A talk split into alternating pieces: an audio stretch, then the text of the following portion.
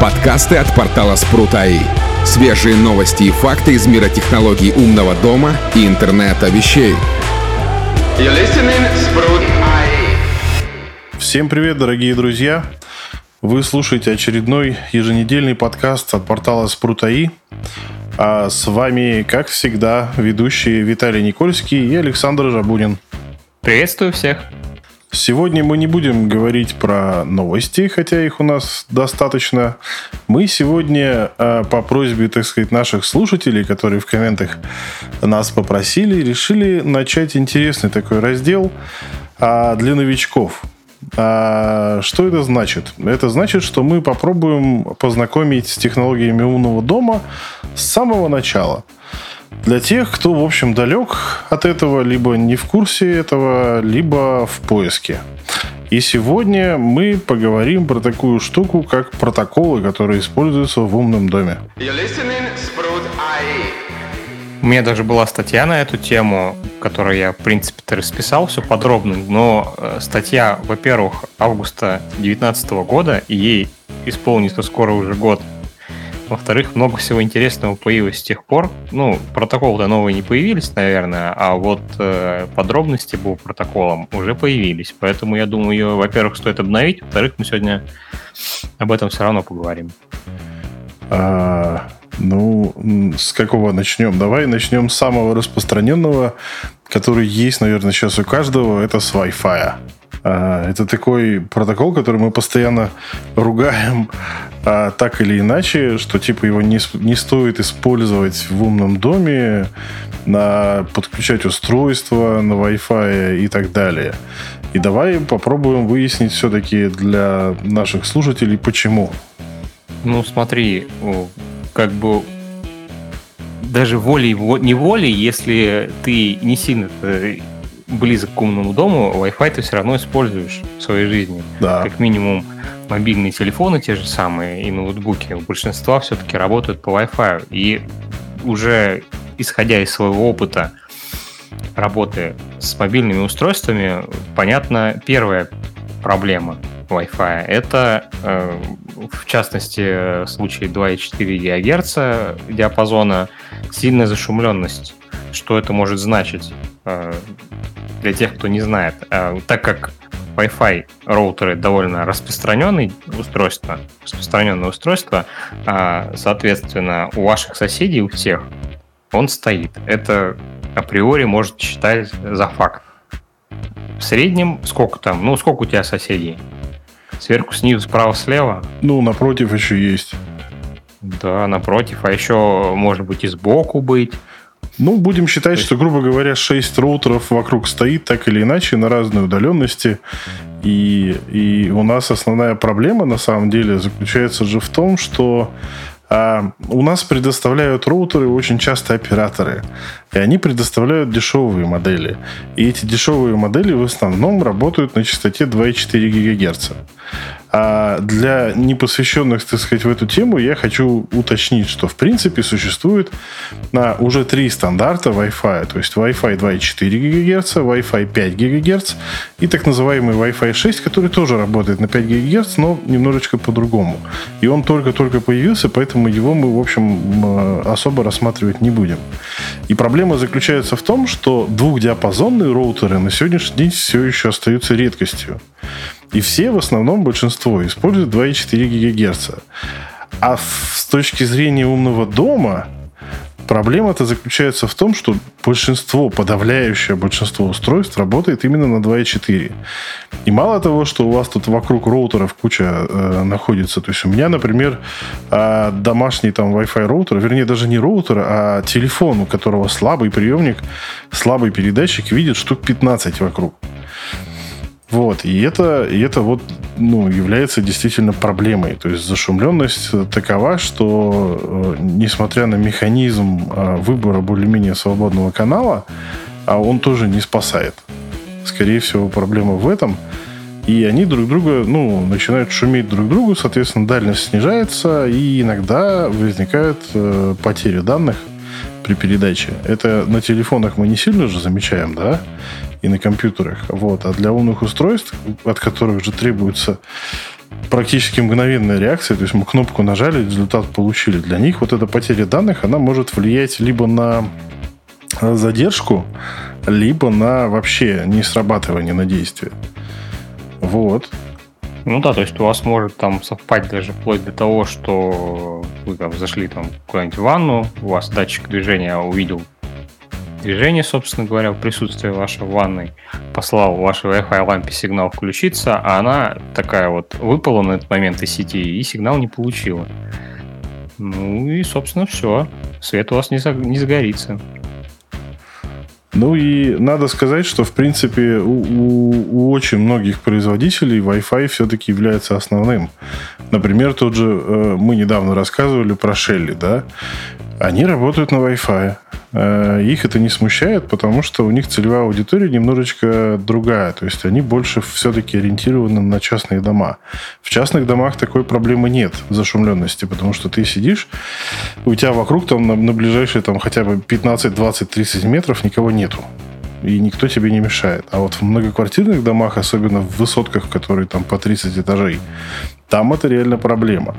А Apple, у которого HomeKit – и же с ними. У них основная как бы а, основное, основные устройства, опять же, Wi-Fi.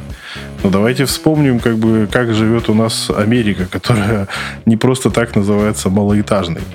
То есть там в основном все живут в частном секторе, в многоквартирных домах живут э, ну, намного меньше людей. Вот. И э, DIY весь, ESP, все дела тоже на Wi-Fi. Просто потому, что это достаточно дешево. И, и очень просто, на, на, по сути, потому что ты можешь подключить это к, к чему угодно. Ну, в смысле, роутер есть у всех на сегодня. Вот.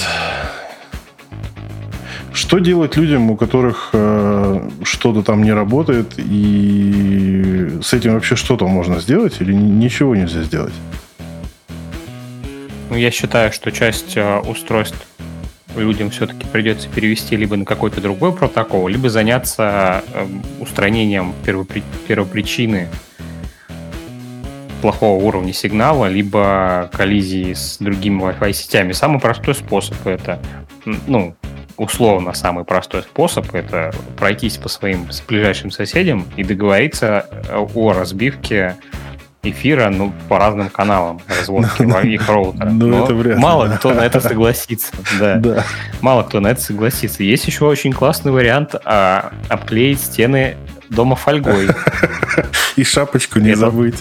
Это тоже действенный метод, между прочим. Хоть мы создадим все клетку Фарадея и устройство вроде телефона будет работать плохо, потому что сотовая связь как бы тоже будет глушиться, но как бы почему бы и нет. а, собственно, почему бы и да. Но вообще очень сложно избавиться от таких э, проблем э, в 2.4 диапазоне. Некоторые устройства на том же ZigBee, о чем мы позже тоже поговорим, сталкиваются примерно с этой же проблемой. Тут либо менять устройство, либо мириться, либо пробовать искать варианты по перемещению своего роутера в место, где не будет таких сильных помех. Ну вот смотри, вот, э, во-первых же есть э, сканеры Wi-Fi, которые показывают сети и каналы, на которых они сидят, потому что у Wi-Fi сети есть множество каналов, э, это подчастоты, который, в принципе, можно выбирать. И у, всех роутеров есть настройка. А, чаще всего все сидят в автоматическом режиме, и чаще всего это выглядит, как все толпой сидят там на а, первых каналах, которые там есть, и, в общем, друг друга забивают. По идее, можно воспользоваться сканером, он, в принципе... Ну, тут, тут уже возникает проблема, то, что сканеры эти есть либо на компьютерах, либо на андроиде, потому что на айфоне такой фигни нет. И это как бы одна из проблем, э, которая есть у владельцев как бы iOS. И я тебя перебью, это не сильно поможет ситуации, потому что даже если ты с этим сканером выберешь себе канал, который будет там более-менее нормально работать, а, то спустя некоторое время роутеры твоих соседей на автоматическом режиме перейдут на этот канал, потому что на нем никто Возможно. не сидит, и он будет опять засрат. Это та же самая проблема, только сбоку. Ну да, но по крайней мере мы частично можем эту проблему ликвидировать, так или иначе, если уж выбора нету, то можно начинать с этого, потому что А переход на 5 ГГц, он как бы позволяет э, устройствам, которые умеют работать на 5 ГГц, которых мало, а, по крайней мере, отселиться, грубо говоря, в а, чистый и спокойный диапазон.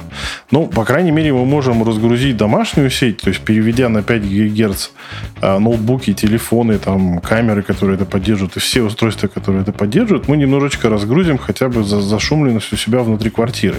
Хотя бы. А дальше как бы 2.4, ну пусть работают. Еще же один вариант, можно же купить роутер помощнее. Ну, вернее, даже это не роутерами обычно делают, а точками доступа, причем Enterprise класса. То есть э, у, у меня, например, э, была проблема э, зашумленности Wi-Fi, потому что я живу в многоквартирном доме. Я поступил очень просто. Я выселил 2.4 сеть на а отдельную точку доступа производства компании Ubiquiti. Она достаточно мощная, и, в общем, сейчас я особо проблем не знаю и не вижу, и у меня, в принципе, все Wi-Fi устройства работают, не лагают, и все в таком духе.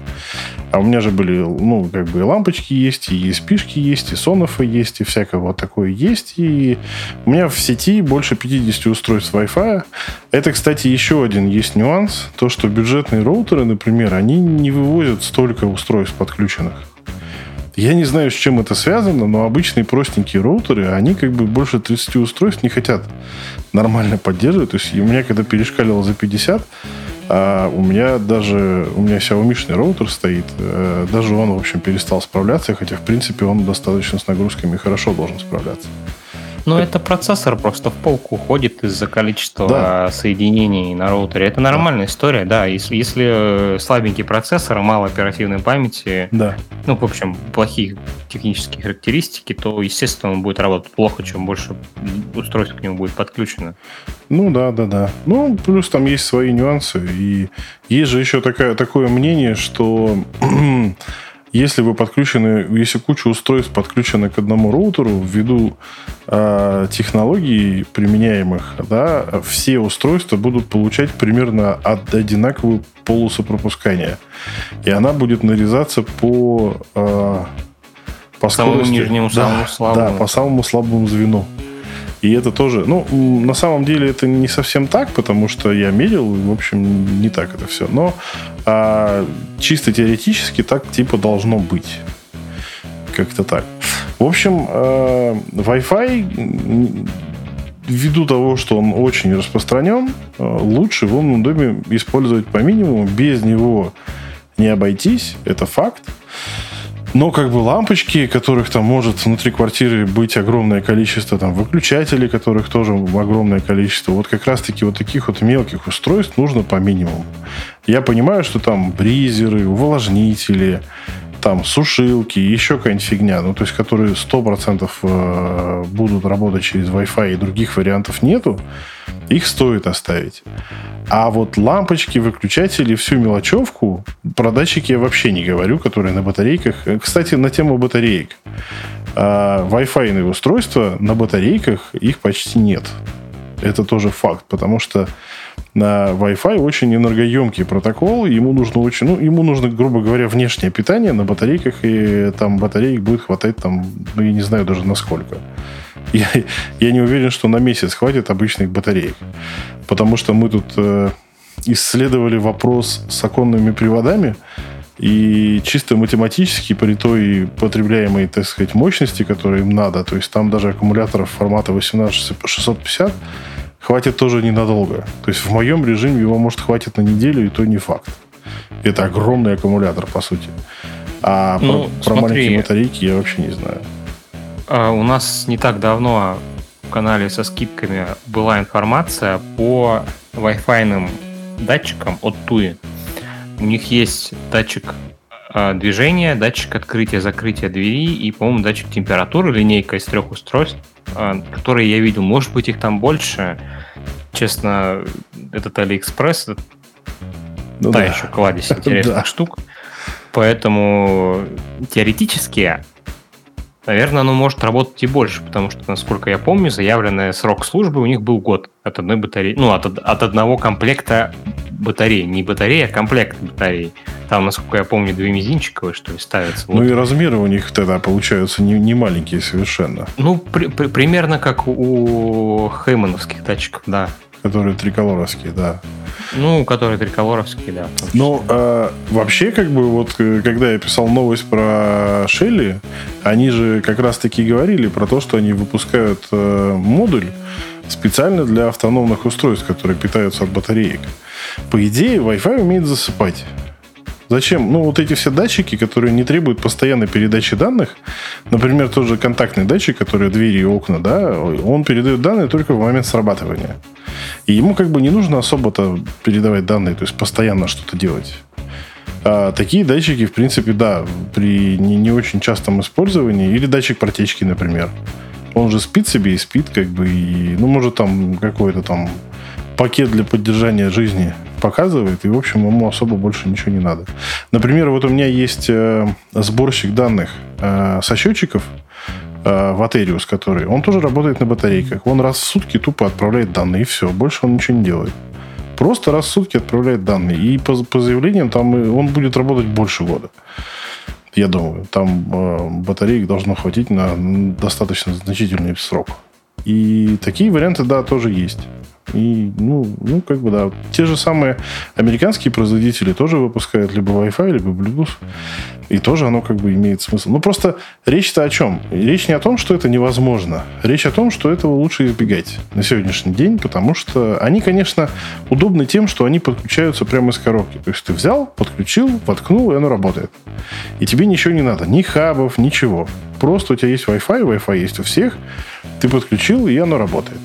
Но, ну как да, бы... децентрализованное управление. Ну да, но как бы в этой простоте видимой, да, в итоге мы получаем геморрой. Хотя, в принципе, ну вот подход того же Елайта, например, это производитель светильников, лампочек и же с ними, он понятен.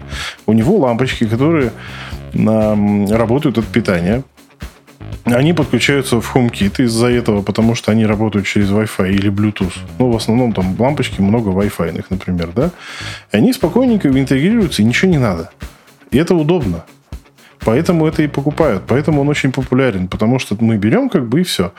Но нужно понимать. И даже есть у нас э, американский блогер, который этот доктор З, вот, очень популярный в, в тематике умного дома в США, он тоже начал переезжать с Wi-Fi, потому что у него количество устройств в доме просто начало переваливать уже. И когда вот э, у тебя 2-3 устройства, да, окей. А вот когда у тебя 30, 40, 50, 100, вот тогда это превращается в проблему. Во-первых, тебе нужно раскидать Wi-Fi везде, во-вторых, э, ну, он начинает перегружаться. Ну, в общем, спорно, спорно. Хотя имеет право на существование. Ну, я тебе даже по своему опыту могу сказать, что 2-3 устройства, учитывая сильную захламленность эфира, будут работать, мягко говоря, так себе. То есть я вот, у меня было их сколько получается, ну, если так брать все устройства Wi-Fi, штук 20, наверное. Сейчас а, я отказался от двух лампочек, стало чуть-чуть лучше. Отказался, собственно, потому что начались проблемы с отвалом. Хм.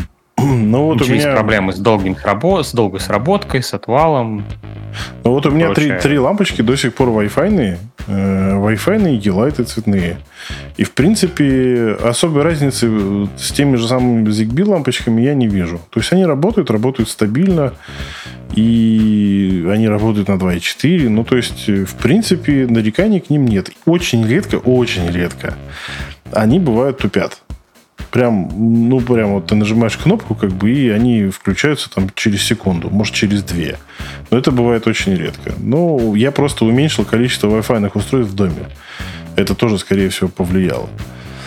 А, вот, ну, в смысле, сейчас, сейчас этих проблем нет, потому что я переехал, перевез весь свет на ZigBee почти, и а, проблема исчезла. Вот. То есть, скорее всего, именно из-за этого, из-за того, что я немножечко про, проредил а, Wi-Fi, так сказать, устройства. Вот. Но, как бы, ситуация, короче, вот ситуация примерно вот такова. Именно поэтому мы во всех статьях пишем и в видосах как бы говорим, что Wi-Fi для умного дома, он есть как бы, но лучше от него избавляться.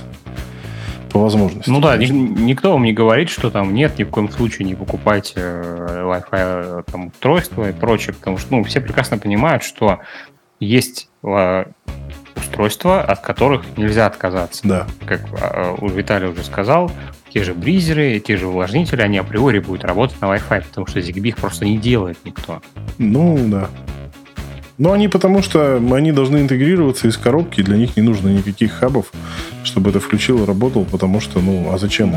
Нужны лишние сложности. В принципе, именно подход, э, чтобы все работало из коробки, он, в общем-то, и приводит к тому, что используют максимально доступные простые вещи. А, тот же Wi-Fi или, или, например, Bluetooth. Как ну, раз таки для небольшого, да. небольшого загородного домика какого-нибудь это прям отличный вариант будет, даже если у вас там будут Wi-Fi лампочки, даже если вы там решитесь взять эти, эти же самые датчики от Туи, то есть там нет ни, ни захламленности эфира, ни большого количества устройств у вас, скорее всего, там не будет, и ну, да. оно будет, будет плюс-минус стабильно работать. Но да. где-нибудь в своем в этом многоэтажном доме ставить такое, я бы не советовал. Но опять же, тут и проблема есть с дальностью. То есть э, для того, чтобы это все работало адекватно, нужно, чтобы Wi-Fi было покрыто максимально пространство. То есть э, там как бы взаимодействует напрямую устройство с роутером и все. В отличие от некоторых других протоколов, но об этом мы говорим, поговорим чуть попозже. Вот. На, ну, в общем, про Wi-Fi мы все, что могли, сказали. Если что-то не сказали, вы нам пишите, мы расскажем еще. А, ну и так как у нас сейчас э, мы идем сверху вниз от популярных к менее популярным, давайте сейчас поговорим про тоже доступный всем протокол, а, который, в принципе, тоже есть у всех, потому что у всех есть смартфоны. Поэтому поговорим мы про Bluetooth. Итак, что мы можем сказать про Bluetooth?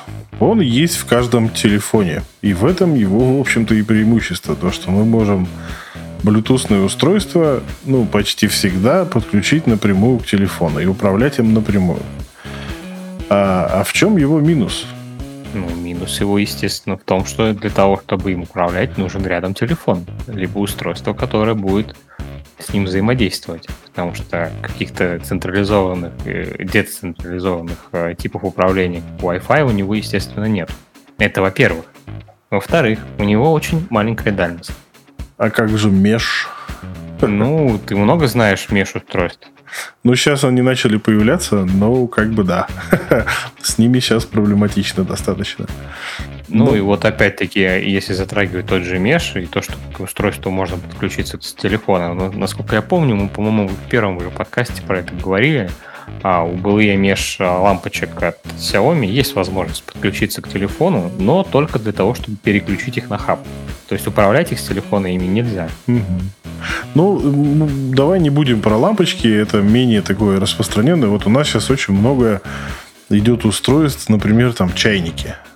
Тот же Redmond, например, он же работает через Bluetooth в основном. У меня мультиварка, например, с Bluetooth. А зачем это надо? Ну, как бы вопрос уже отдельный, но с, с, сама суть э, заключается в том, что есть куча, огромное количество, куча, куча бытовых приборов а, с Bluetooth. И а, Например, если мы берем, опять же, тех же американцев с, с тем же Apple HomeKit, то там второй протокол, который интегрируется напрямую в HomeKit, это Bluetooth. То есть есть же огромное количество Bluetooth устройств, даже датчики есть на Bluetooth. Они, конечно, громадные все, ну, потому что, ну, Bluetooth, в общем, требует больше немножечко питания. Сейчас, например, же все переходят на пятую версию, а в основном же все, все использовали четвертую. Она более энергоемкая. И, соответственно, сами датчики больше, но, опять же, они позволяют себя подключить э, напрямую. Хотя, опять же, дальность тут тоже вопрос такой. Потому что Bluetooth там сколько он? 20 метров? Да, я думаю, 20 метров даже не добьет. Ну, внутри, внутри 20 квартиры. метров напрямую э, в сферическом каком-то ну, непонятном да. пространстве, которое, где не помех ничего нету, да, ну, 20 метров по технологии, по ТТХ Bluetooth. Ну да. Да, но по факту этих 20 метров, скорее всего, там ни у кого нет. И опять-таки, у тех же датчиков есть определенный порог, э, скажем так, уровня сигнала, при котором они будут отправлять данные. Если этот уровень сигнала будет ниже, отправка данных не состоится, потому что возможны потери этих самых данных. Ну, а да. нам нужны достовер... нужна достоверная информация. Ну, а то... те же Xiaomi, например, они же выпускают, например, датчики с экранчиками, которые у них, да, у меня два стоит таких. Да, да, да. Они же есть, они же работают, и их можно интегрировать там, через новые хабы. У них же Bluetooth встраивается, то есть Bluetooth потихонечку все-таки развивается. Я думаю, основная проблема использования его в умном доме на сегодня заключается в том, что устройств, конечно, много, но недостаточно много, и недостаточно они э, широко охватывают а, экосистему как таковую. Хотя есть Bluetooth лампочки, есть Bluetooth датчики, есть Bluetooth бытовая техника. Те же самые увлажнители, они, а, ну, увлажнители не работают через Bluetooth, они, э, ну, Xiaomi, они выступают в качестве Bluetooth хаба как раз-таки. И это, кстати, интересный такой способ э, распространить Bluetooth по дому. То есть само устройство Wi-Fi, оно выступает в роли Bluetooth хаба, и к нему вокруг можно подключать датчики. И это, в принципе, ну, один из вариантов, потому что у того же Xiaomi у него много устройств, которые, у которых основной протокол именно Wi-Fi. Там камера у меня есть, например, с Bluetooth хабом. И таких устройств много. И, в принципе, это ну, один из вариантов, как это можно сделать. А, ну, и при всем при этом эти же Bluetooth устройства можно и интегрировать в умный дом, и управлять ими напрямую. Ну, то есть два в одном мы получаем тоже, в принципе, имеет, имеет право на существование. Но есть один маленький нюанс. Bluetooth работает в том же частотном диапазоне, что и Wi-Fi. И пересекается с ним практически полностью. Да, ведь? Он только нарезан немножечко ну, по-другому. Да, он немножко по-другому нарезан, но тут даже больше, скажем так, не проблема того, что он пересекается с э, Wi-Fi, а проблема того, что все это дело начинается плюс-минус на 11 канале. Во-первых, мы, как бы, наверное, немножко упустили то, что по умолчанию большинство роутеров работает на 11 канале, это 2412 частота. А, Bluetooth плюс-минус около этого канала расположен.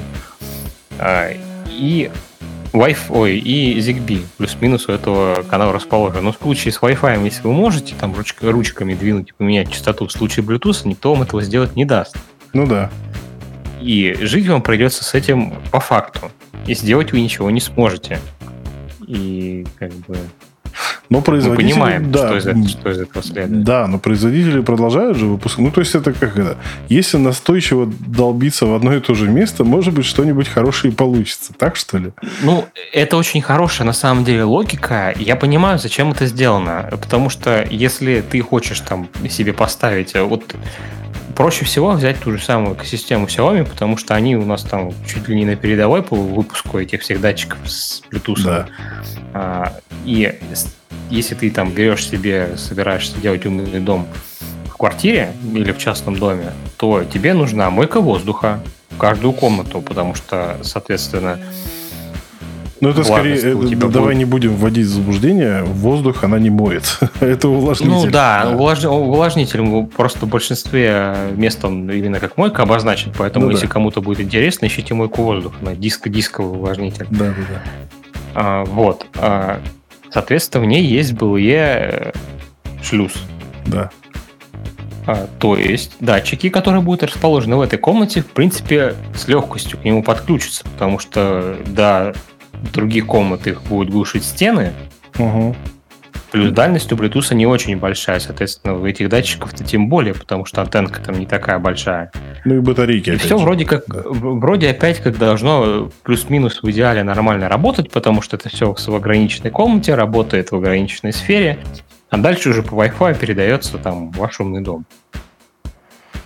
Ну да, так, так это и работает. Ну, например, мы возьмем Елайты. У них очень часто есть э, оба протокола, и Bluetooth, и Wi-Fi. То есть вы можете управлять э, светильником через Wi-Fi и с помощью Bluetooth пульта. Это тоже имеет право на существование, то есть использование Bluetooth как вторичного протокола для того, чтобы упростить управление.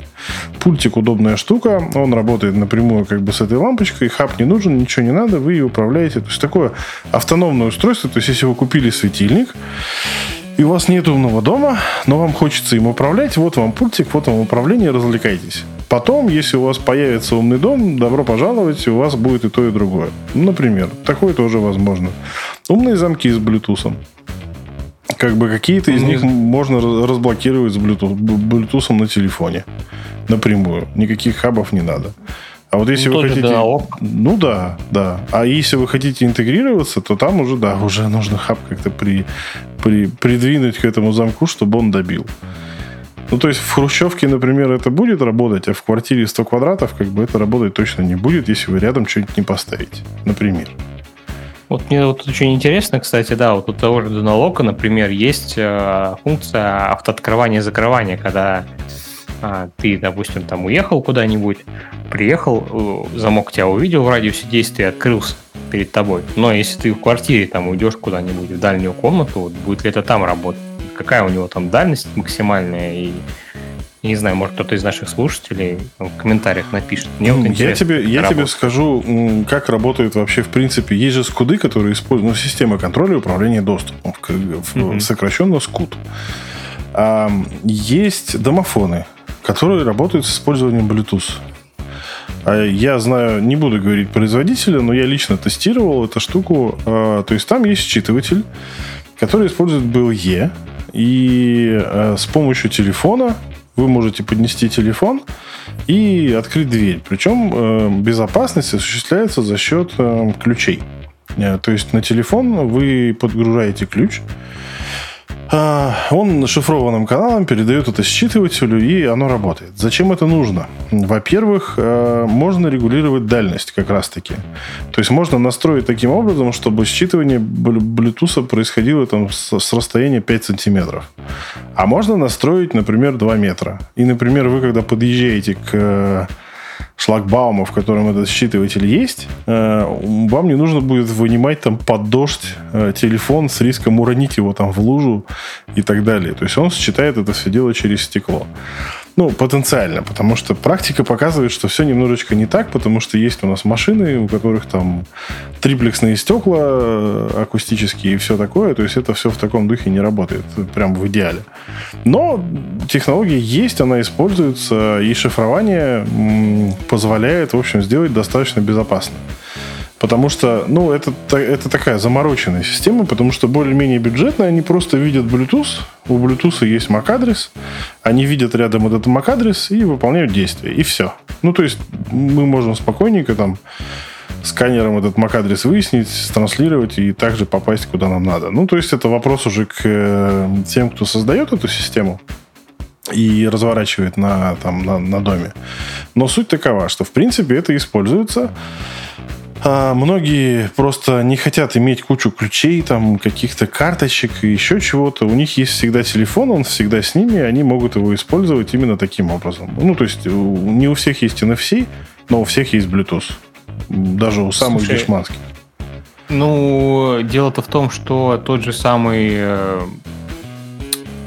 Apple, например, не дает публичный постоянный MAC-адрес. И даже вот если вы потом посканите свой телефон э, какого-нибудь э, самодельного там BLE устройства или там с телефона, с, с компьютера, то в паблике этот MAC-адрес светиться не будет. То есть для э, синхронизации он будет постоянный, а вот просто в эфире он всегда разный. Это факт, как бы, с которым многие столкнулись, когда пытались там сделать себе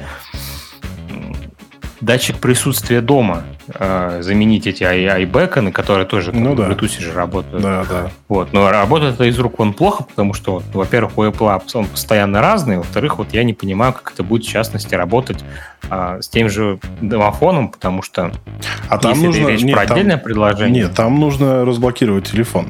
Просто разблокировать. А, там... То есть приложение болтается в фоне, но для того, чтобы оно сработало, телефон должен быть разблокирован. Mm. Да, но это только, ну, э, это только это приложение так работает. Причем не всегда оно... Ну, то есть, А, вообще оно не должно требовать запуска своего родного приложения. А, достаточно просто разблокировать телефон. Но не всегда этого достаточно, но это глюки уже разработчиков. Иде, идея именно такая, что вот мы, мы телефон разблокировали, то есть личность подтверждена, а ключ можно отправлять. И дальше уже идет шифрованный пакет, который передают и так далее. То есть как это происходит у замков, я думаю, что примерно так же. То есть там есть какой-то токен, который что-то делает и так далее. Он не просто как бы видя телефон открывает тебе замок. И, иначе это было бы как вот в недавней статье, как бы э, такая же дырень в безопасности, что мы могли просто про, просканировать это все дело, передать э, это замку, и он открылся. Ну, то есть нет. Но, как бы, опять же, к Bluetooth очень много вопросов в части безопасности, на самом деле. То есть он не, не, не сказать, что прям секьюрный. В принципе, на самом деле, большинство протоколов умного дома не отличаются безопасностью, потому что есть даже поговорка, что э, в, те, в термине э, IoT, который э, интернет вещей, да, буква S означает security. Вот, то есть... Так как... А где буква S? Вот именно. Э, ну, то есть, это такая шутка, в которой, в принципе, есть... Ну, в каждой шутке есть доля правды. И тут, в общем, вопрос безопасности, на самом деле, в умном доме постоянно он поднимается, потому что устройств становится действительно очень много, а вопросы безопасности не, не все заморачиваются, потому что опять же, э, все же хотят удобства. То есть, когда нужно настраивать двухфакторную аутентификацию, запускать какие-то дополнительные приложения, а, ставить какие-то шифрованные ключи, там, вот эту всю фигню, оно отпугивает клиента, потому что для них это сложно. Поэтому все стремятся к тому, чтобы все это работало из коробки. И это вот удобство, в кавычках, да, оно приводит к тому, что безопасность, она страдает. Не все производители э, заморачиваются за это, за, за это вот все. И не все производители там занимаются шифрованием, причем таким образом, чтобы это было удобно и не, ну, не, не, болела голова у пользователя, как это все дело работает. В этом же еще есть проблема. И это касается всех протоколов, на самом деле, и Wi-Fi, и же с ними. Потому что у нас с тем же Wi-Fi как бы э, очень редко кто использует сложные пароли, например. И Wi-Fi, в принципе, не так уж и сложно сломать, если уж на то пошло. А когда ваш роутер взломали, как бы у вас куча устройств, подключенных к этому роутеру, то, соответственно, этот человек может этот... Я ваш дом труба шатал, и, в общем, вы получаете полный апокалипсис себя. С Bluetooth так не будет, потому что там дальность все-таки низкая. Э, и это, наверное, в данном конкретном примере это скорее плюс, чем минус, потому что из-за низкой дальности напрямую взломать устройство нужно а, находиться от него рядом.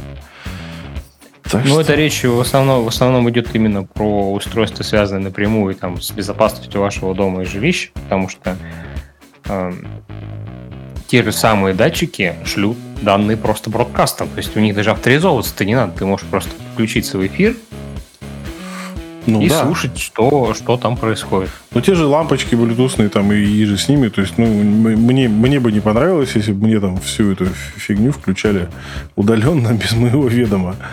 Датчики тоже, как бы, на датчики... Датчики же не просто используются для того, чтобы показывать данные.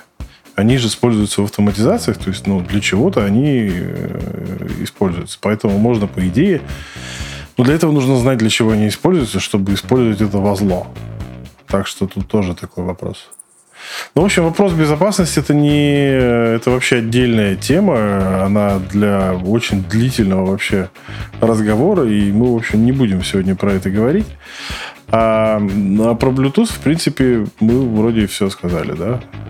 Или что-то да? еще можно сказать? Я думаю, что про бродкаст мы говорить-то, в принципе, не будем. Там, ну, да. в принципе, все понятно, я уже сказал, что есть, да, у Bluetooth есть неоспоримый плюс, есть устройства, которые, ну, в принципе, могут участвовать в автоматизациях, но не сильно критичные, те же самые там датчики температуры и влажности. Ну да. Ну, я думаю, что вы-то все-таки люди здравые не станете датчик на Bluetooth ставить себе в качестве э, устройства для поддержания температуры дома. Почему бы нет? Вот. Ну, это очень плохая идея, потому что если с ним что-то случится и что-то пойдет не так, вы можете свой домик заморозить.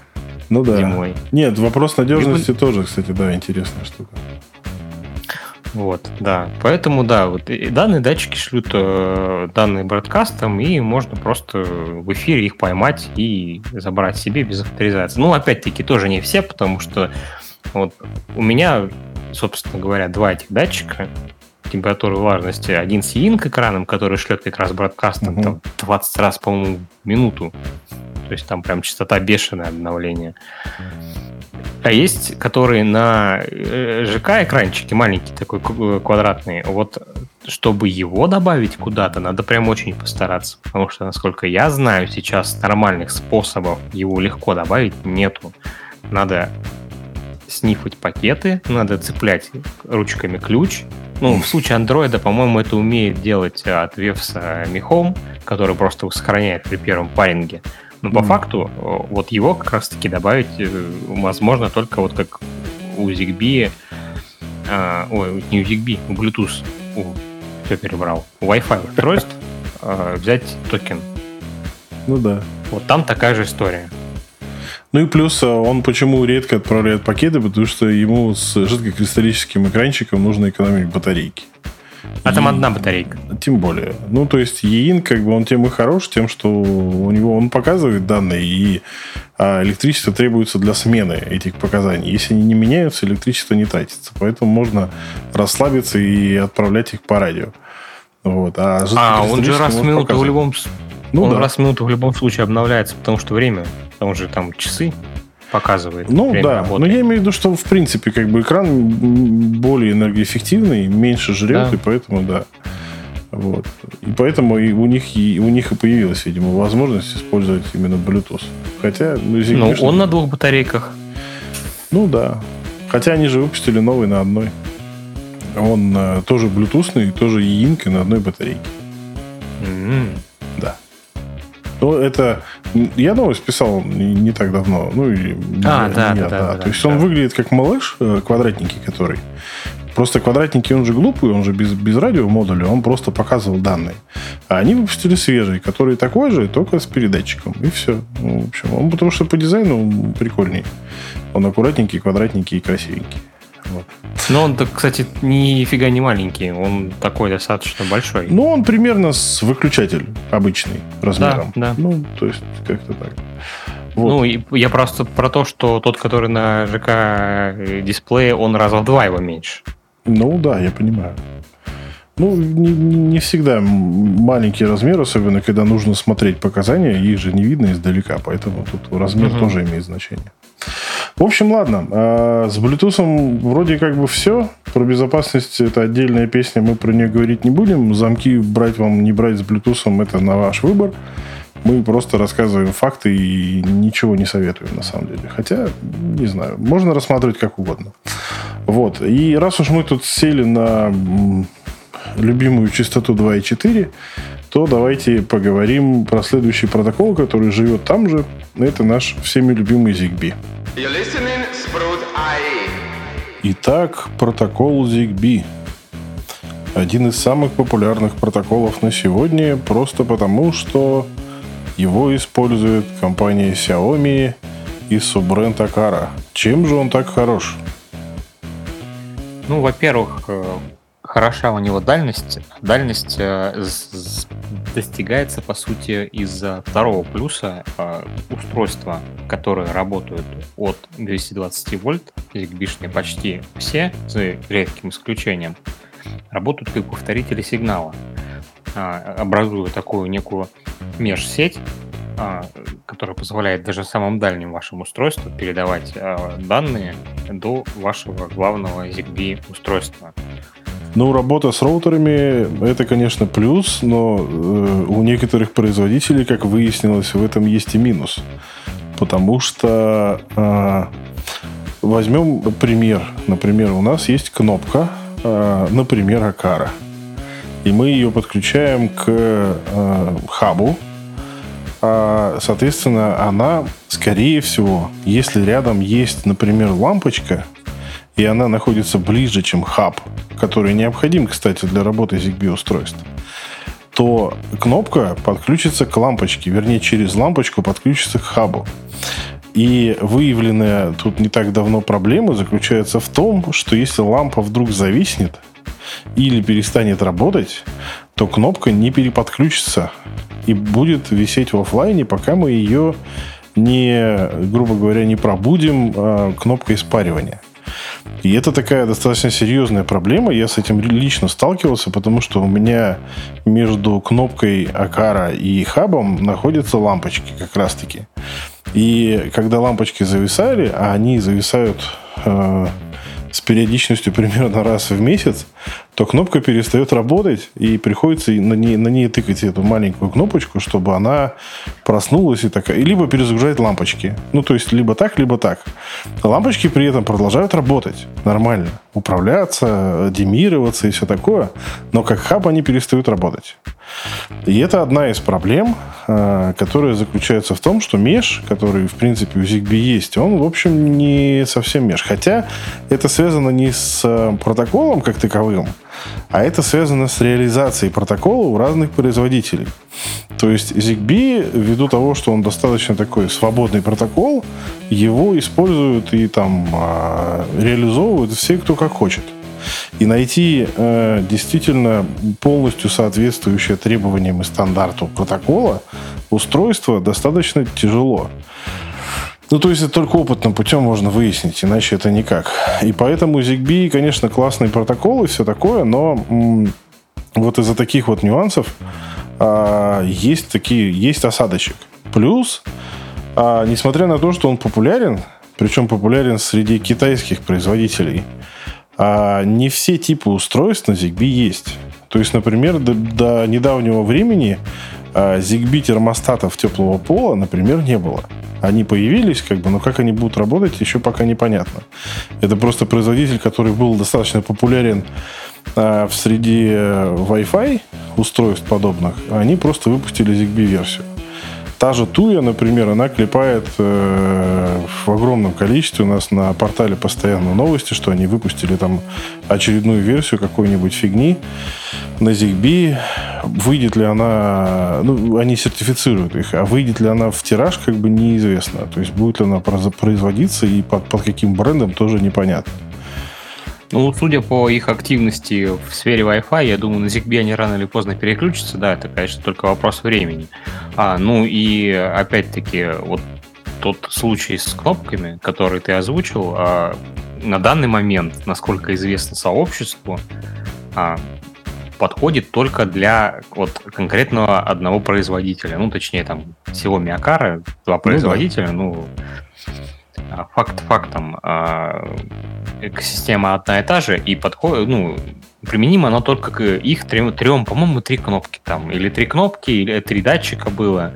Не, ну конкретно, вот... конкретно эта проблема, да, но в принципе да. у, выявлено же множество проблем на самом деле, что ну, не, не соблюдают требования протокола и там... Ну, ну да. То есть это... например, он там не отдают свой статус сами.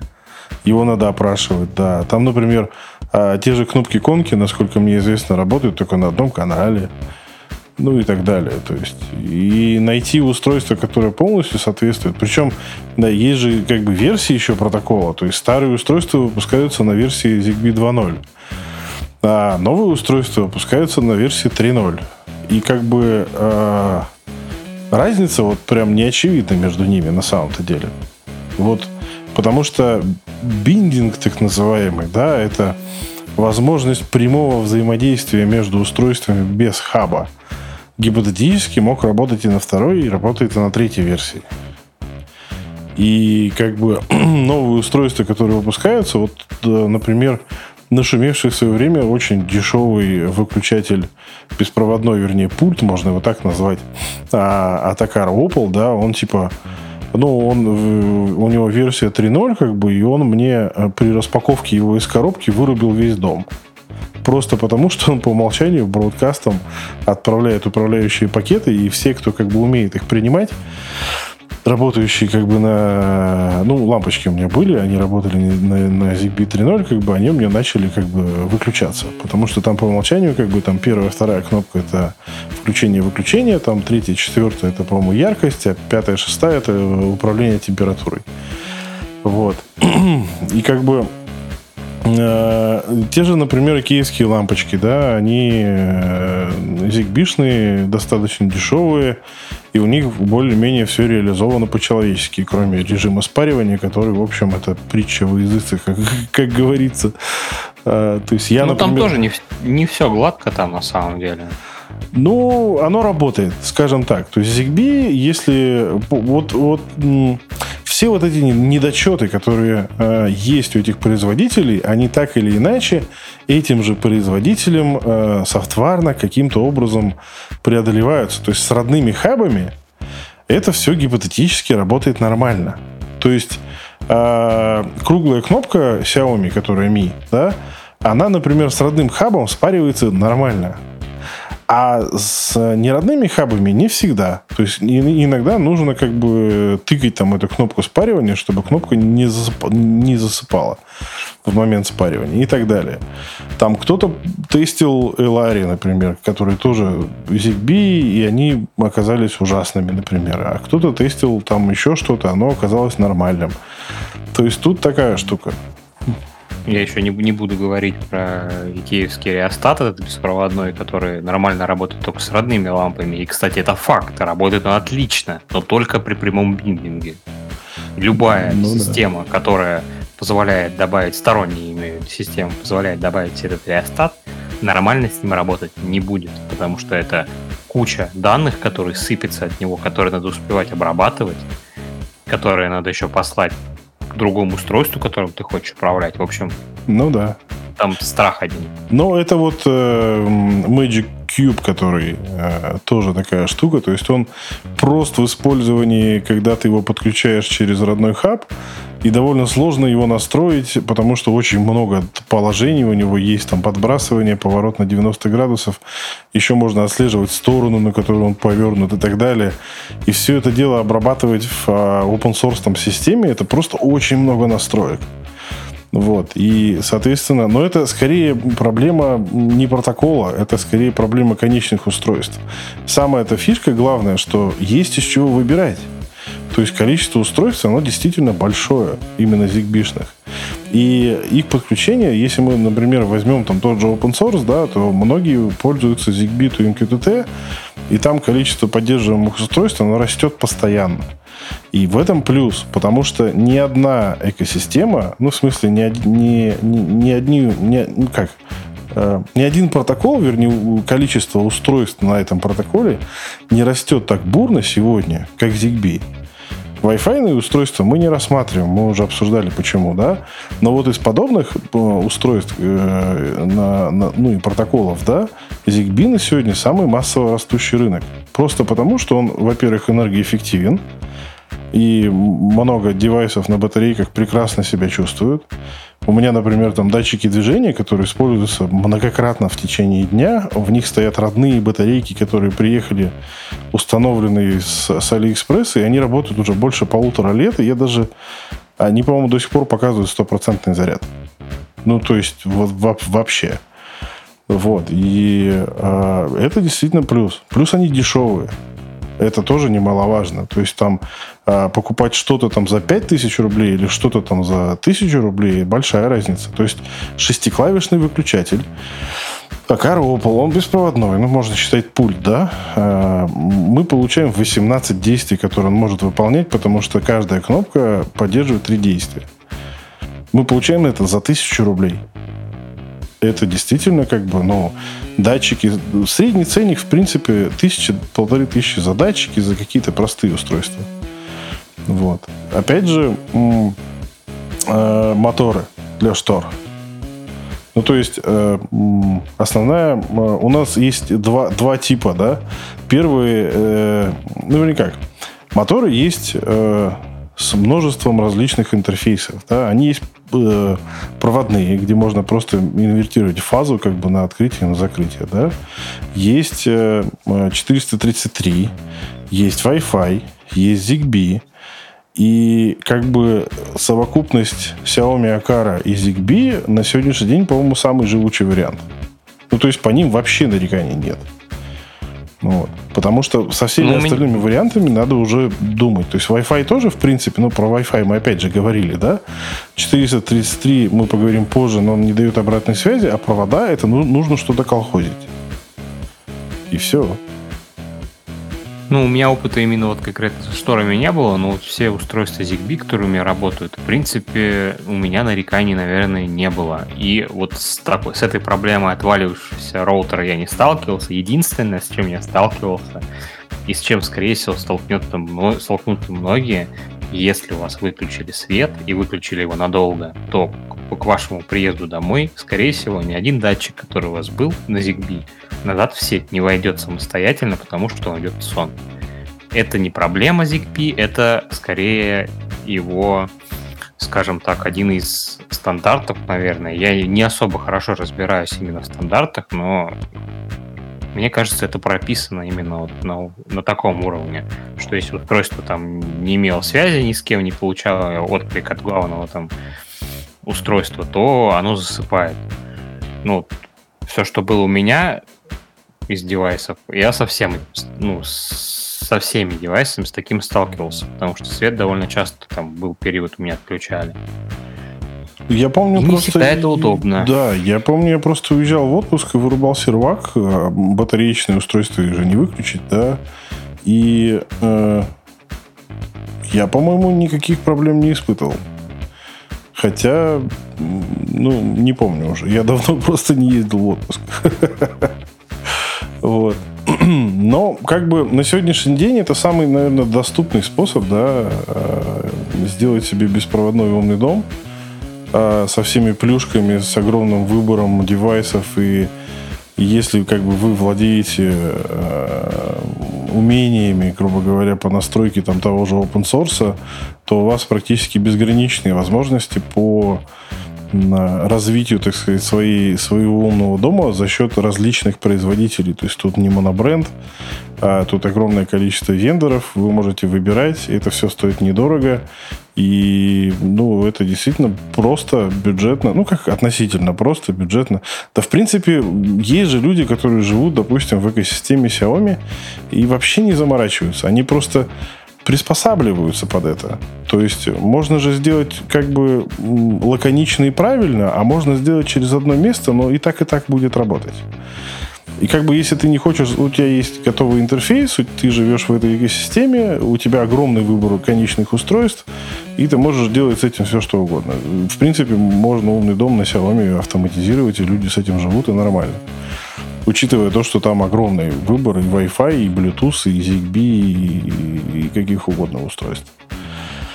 Вот. Но смотри, э, все, о чем мы говорили, а в частности, разнообразие брендов по факту является как бы и минусом-то протокола, потому что, судя по э, потугам умельцев, не так много устройств на ZigBee сейчас выходит. А open source устройств на ZigBee, насколько я знаю, вообще там можно по пальцам одной руки пересчитать.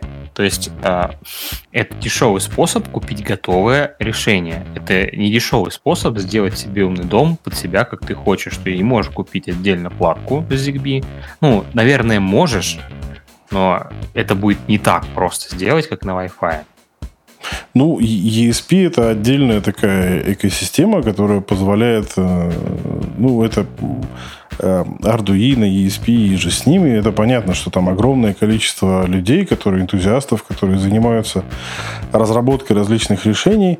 ZigBee как бы все немножечко похуже. Это требует специализированных знаний. Там нужно делать прошивки, разрабатывать. То есть там как бы нет каких-то готовых решений, хотя энтузиасты как бы разрабатывают уже на сегодня там много всяких вещей, то есть и релюшки, и датчики, и все что угодно, и все это, в принципе, можно даже упихать в компактные э, корпуса, как бы, и, э, но это все такой энтузиазм, да, но, но тут речь идет про фабричные устройства, то есть, по сути, на, на сегодняшний день практически все потребности, которые необходимы для умного дома, Это и климат, и свет, и электричество, и все, все остальное как бы можно реализовать на ZigBee.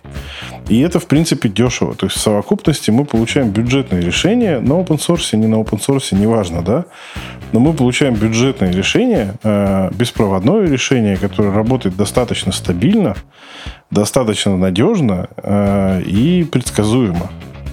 Что мы не можем я сказать тебе, про Wi-Fi, например? Я тебе поясню сейчас э, свою идею. Э, просто я с этим сталкивался на самой заре, когда еще у меня были там какие-то идеи. Я, понятно, что от большинства э, их отказался, потому что, как минимум, э, чтобы это собрать все и сделать себе, ну, тот же дом, умный дом на DIY, э, нужен 3D-принтер, потому что без нормальных корпусов ты ну, не да. сможешь там сделать все датчики, какие, ну, какие ты сможешь, но какие ты не сможешь. И все это, в это все упрется. Извини, покупать себе устройство там за 15 тысяч рублей, чтобы сделать себе коробочек задатчики за 2 тысячи рублей, ну, такое. Я не, не вижу в этом смысла. Просто вот у меня вот есть конкретный пример. У меня есть э, датчик CO2 на одном из там не очень дорогих датчиков э, MH19Z, что ли, я не помню, как он называется, честно, а, который подключен к ESP-шке. Вот если мне нужно получать еще и температуру, я покупаю датчик за 100 рублей, подключаю его к этой же плате и получаю еще и температуру. Если мне нужен датчик движения, я покупаю еще один датчик за 100 рублей, подключаю, у меня есть еще и датчик движения на этой же платформе. Вот с ZigBee так сделать не получится. Ну да. Поэтому это, конечно, дешевое решение, но готовое, законченное, да, как ты правильно сказал, вот, если вам нужно решение от вендора. Ну, у, у меня как раз-таки вот э, собранный на ESP датчик CO2, освещенности, влажности и температуры в одном корпусе. Это действительно просто как бы... Ну, ну, DIY это вообще отдельная песня, потому что для этого нужно понимать, что ты делаешь, понимать, как это делается, и на это нужно время. Но мы же говорим про доступность э, устройств именно фабричных, просто для того, чтобы их человек мог купить, без проблем подключить, как бы, чтобы все это работало. Причем на готовом ремонте.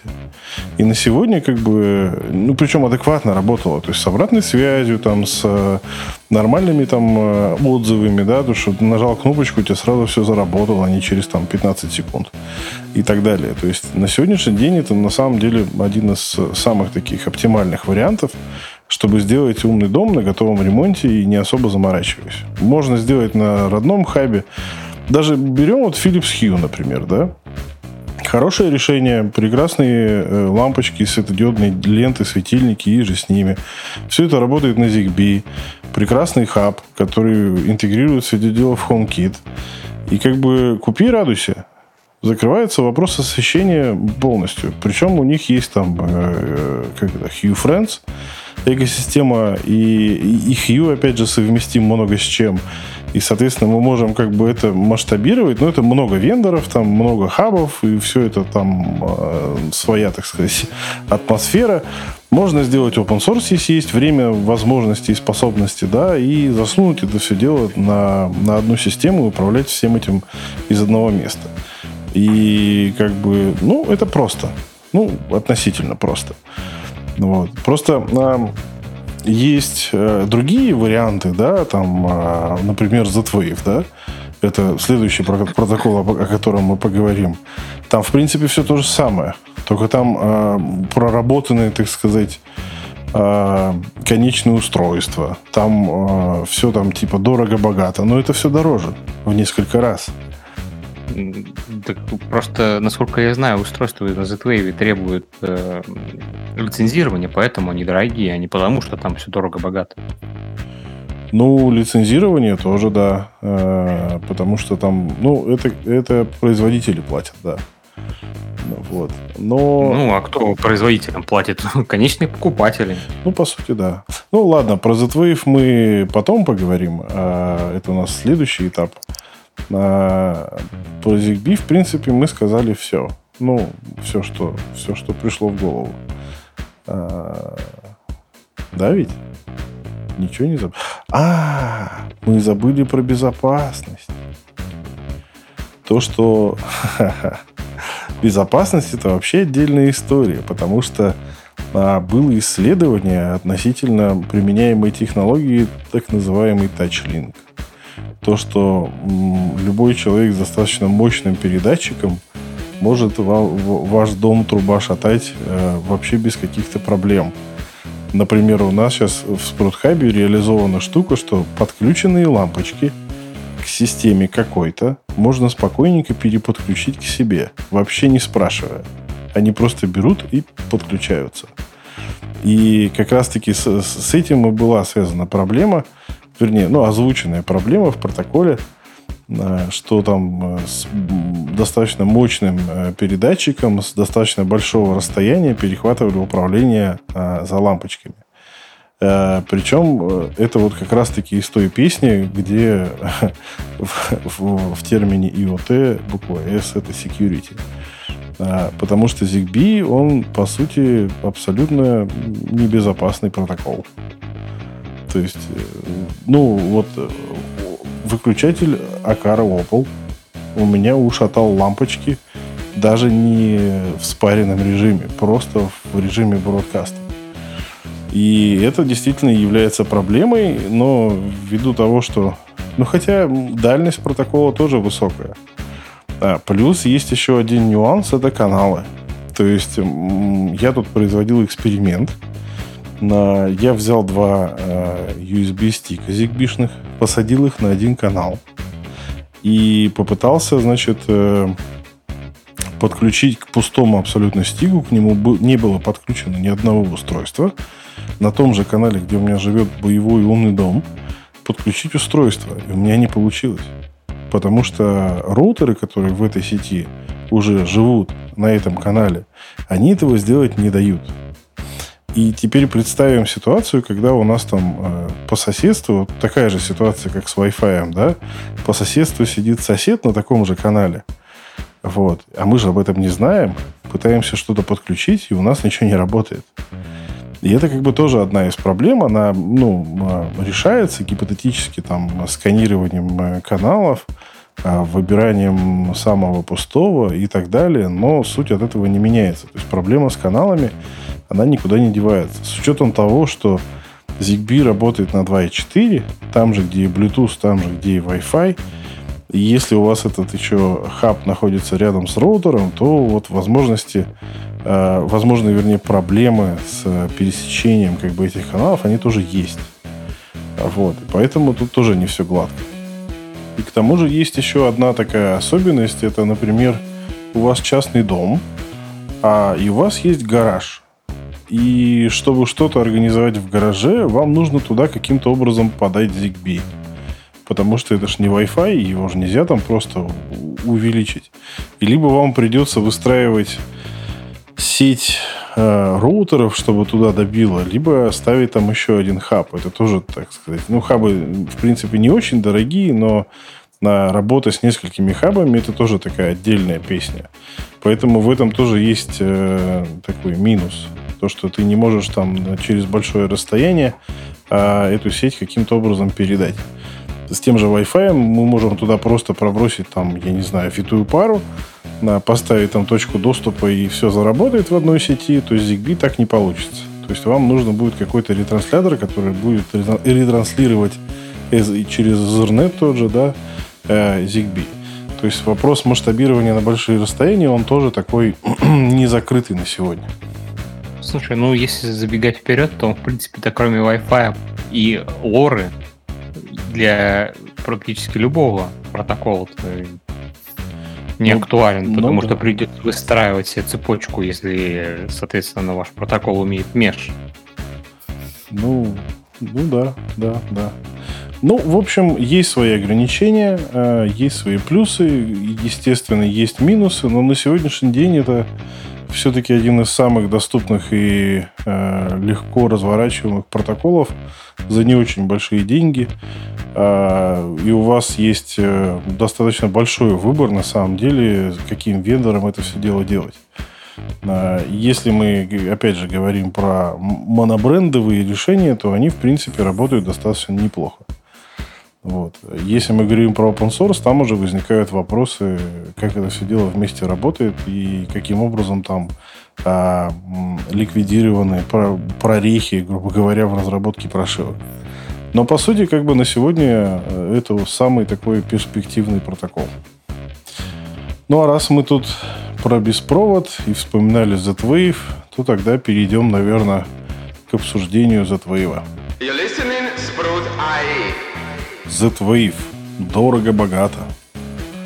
А что мы знаем про этот протокол? Вернее, про его основную проблему. Это, блин, частоты. Проблема заключается в а, частотном диапазоне, на котором он работает. Вернее, с зарегулированностью в разных странах а, этого диапазона частот. Один из самых популярных, э, это европейский диапазон, работает на частоте 868 МГц. А в России этот частотный диапазон недоступен, поэтому устройство для России выпускается на частоте 869 МГц. И они между собой не взаимодействуют. Соответственно, если у вас есть хаб, который заточен под российский рынок, нему будет нельзя подключить устройство для Европы и наоборот. Учитывая то, что э, это как бы, ну, причем стоимость между ними ни, ни, никак не, в общем, не отличается. Они и так, и так стоят одинаково. Но проблема вот эта, она прям, прям беда этого протокола. Потому что, допустим, вы покупаете российское решение какое-то, не буду называть производителя, то к нему вы не сможете подключить европейские датчики, которые можно купить дешевле в Европе, например. Вот. И, и наоборот. И это основная беда. Потому что ассортимент абсолютно разный. То есть то, что можно купить в России для российского рынка, и то, что можно купить в Европе для европейского рынка, это два разных, так сказать, объема этих, э, этих устройств. А плюс, как мы уже упоминали, это цена. Они даже не в два раза, они в, в несколько раз дороже, чем такие же устройства, работающие на ZigBee. А просто потому, что за твой Альянс жадный и хочет денег. И производитель должен а, а, отслюнявливать, грубо говоря, с а, каждого устройства а, денежку. Поэтому конечная цена на эти устройства значительно выше. А, но так как этот протокол появился раньше, чем ZigBee, хотя я может, могу и ошибаться, вот не буду утверждать, в общем. Но, по крайней мере, а, с точки зрения умных домов, он использовался э, до того, как появилась там Xiaomi со своими девайсами. Да? Он более старый, там многие болячки вылечены, на многие грабли они наступили. А, но, блин, покупать, я не знаю, термостат за 15 тысяч, э, который просто термостат. Не Nest какой-нибудь, а просто термостат. А, или за 30 тысяч, например. Или какой-нибудь датчик там тоже там за десятку. Ну, не каждый, наверное, сможет и захочет. То есть уровень, уровень входа только по цене, он значительно выше. Слушай, ну я тебя сразу поправлю, ты как-то немножко не с того начал. Ну, во-первых, а, многие устройства на Z-Wave на евро частоте можно переключить на русскую частоту, потому что это программная лог, а не проблема в том, что там другой чип стоит. То есть гипотетически и в большинстве случаев практически можно переключить европейский девайс на RU частоту, либо наоборот. Не все э, хабы можно переключить с RU на евро и наоборот. А, но с, в принципе с устройствами, насколько я столкнулся с этим проблем, быть не должно. Ну, понятно, что некоторые там но это ставят же, палки. Это же не из коробки. Не из, конечно, не из коробки, вот. но... А я-то говорю по, про из коробки, да. Во-вторых, а, рынок root а, девайсов сейчас, в принципе, по объему сравнялся с европейским, и теоретически, если вам не нужно какое-нибудь там а, супер редкое устройство, которого нет в российском рынке, то вам не придется там тратиться на российские девайсы. То есть гипотетически сейчас можно плюс-минус может быть немного дороже, э, постройте все на ру частотах. Но надо знать об этом, надо иметь в виду, что если вы захотите внезапно купить по распродажам на том же этом а, каком-нибудь европейском магазине пачку розеток, скорее всего, она в ваш умный дом не зайдет из коробки. Ну да. Ну, опять же, у Z-Wave есть такие э, интересные устройства, например, э, у компании Defara, которая, в общем, российская компания на самом деле. У них есть э, достаточно интересные железки, то есть, например, есть там э, релейный модуль, к которому можно подключить датчик. И все это будет работать по беспроводу. То есть там есть решения такие побогаче и поинтереснее. Вот. И, в принципе, многие, кто не хочет заморачиваться за э, там, за, за, за во-первых, 868, 869 у них, э, ну, это частота, которая э, имеет большую дальность. Потому что чем ниже частота, тем выше дальность. И, соответственно, э, там требуются передатчики меньшей мощности, там все намного интереснее с точки зрения помех, потому что на этом диапазоне практически никто не живет. И мы можем спокойненько, где угодно, даже в многоквартирном доме разворачивать эту сеть, строить, если у нас позволяют средства. И самое это интересное, что нареканий на работу этих конечных устройств очень мало. То есть, в принципе, э, все, что продается на рынке, оно просто работает. Нет глюков, нет отвалов, нет вот этого всего. Ну, есть... конечно. Это ты он про фибаровский датчик глазик спросил людей, как, как, как с ним нет проблем. Тебе там толпы напишут гневных комментариев. А ты говоришь про Z-Wave или про Bluetooth-версию? Потому что я слышал про, про проблемы... Про про проблемы именно с Bluetooth-версией, а твои С HomeKit? Про HomeKit Которая, ничего не скажу. Она же, по-моему, и HomeKit у них. А, возможно. Я потому что помню, я спрашивал, а, что с этим глазом, как бы, и мне сказали, что проблема именно с Bluetooth версией. А с Z-Wave все нормально.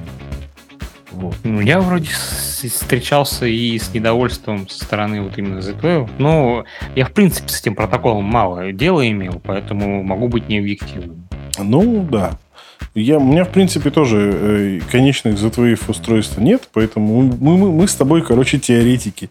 А, но э, я чатик Z-Wave читаю наш не, не сильно часто, но м, насколько я помню, когда я его читал, потому что мне было это интересно, вот прям чтобы жаловались, что вот мне вот эта железка глючит, отваливается, что-то с ней происходит, было меньше, чем в ZigBee.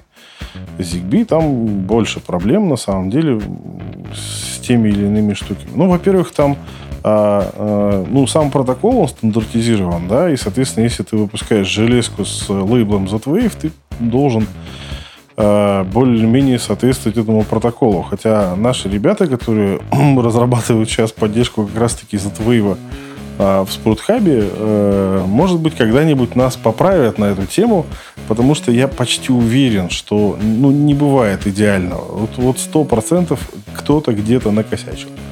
И проблемы точно есть.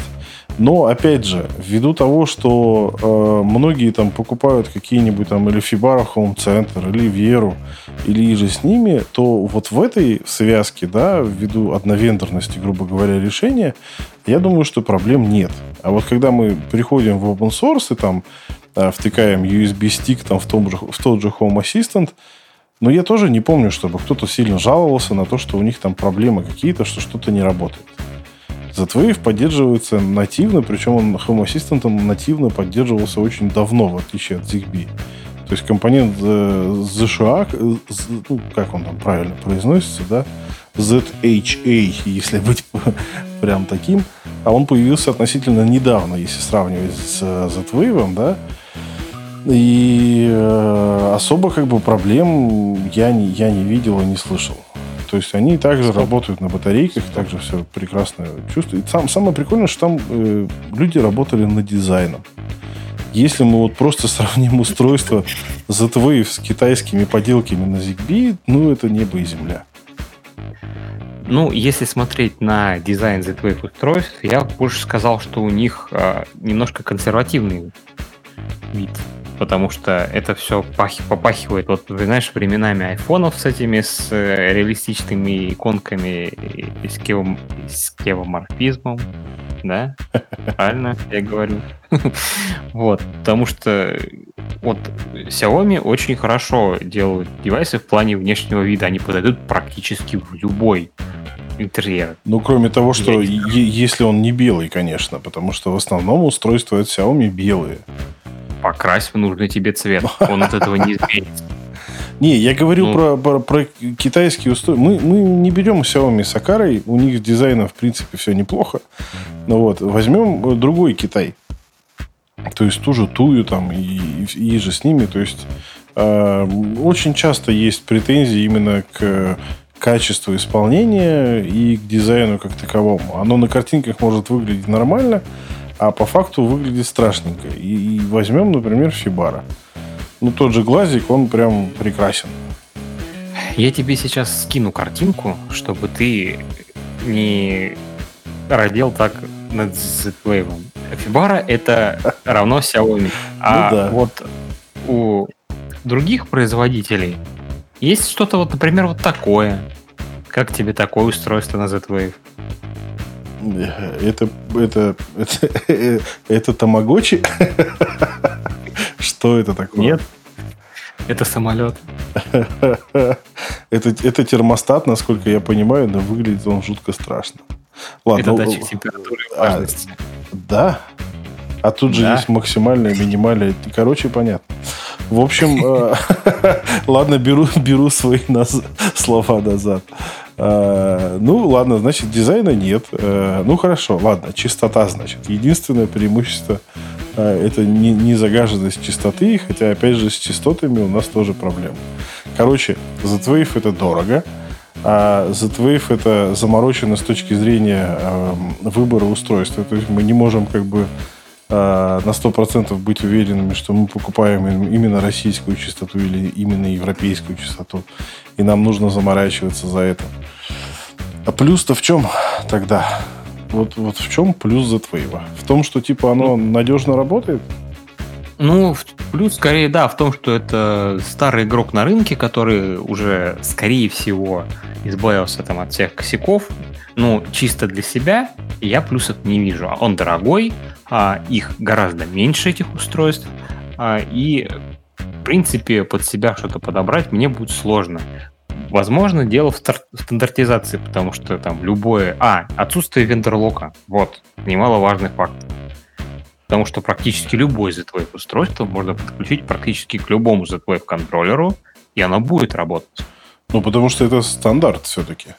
Да, да, да. То есть ты можешь купить э, устройство от IATEC, подключить его к Fibara Home Center, и он будет работать. Ну, причем будет работать э, предсказуемо, в этом и плюс. То, что ты э, ZigBee никогда не, э, не можешь гарантировать, что у тебя все функции будут работать нормально. Z-Wave, э, скорее всего, ты берешь любую железку, подключаешь э, к любому хабу, и оно будет работать.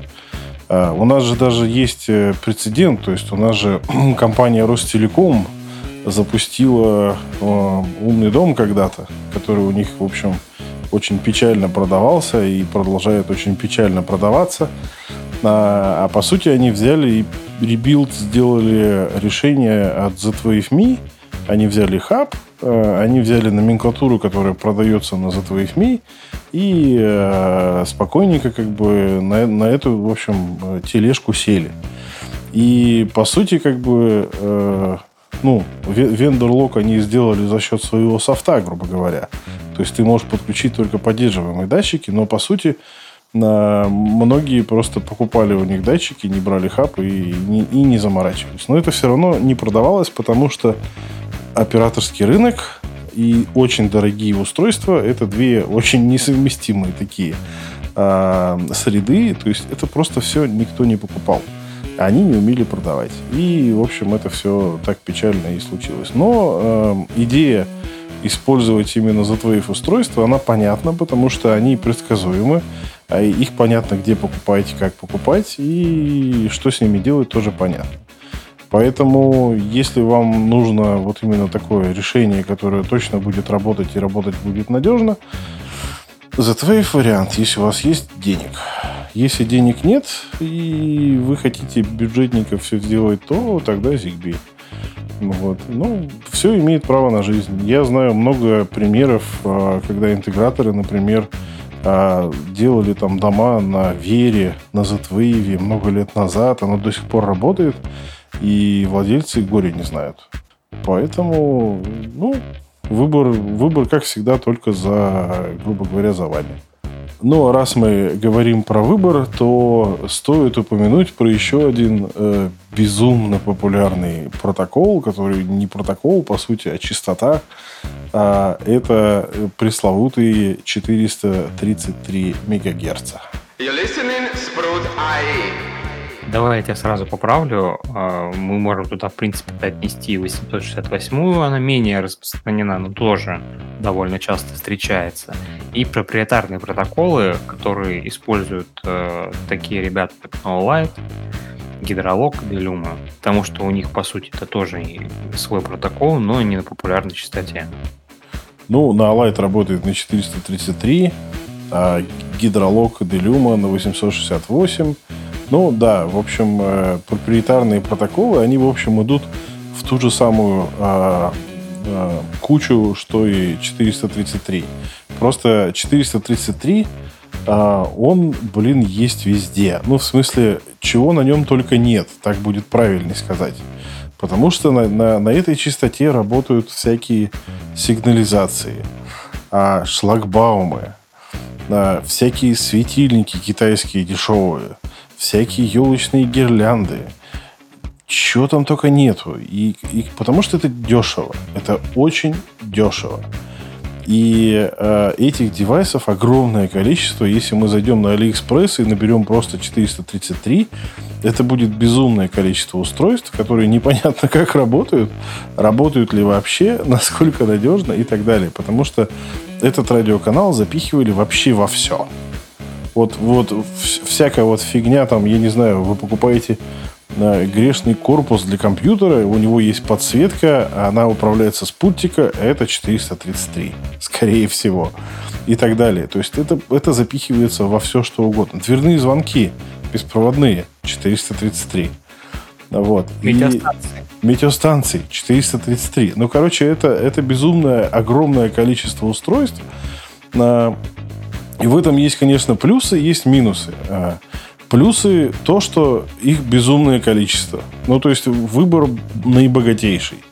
А вы можете ими управлять с помощью умного дома, например, используя там, я не знаю, Broadlink RM Pro.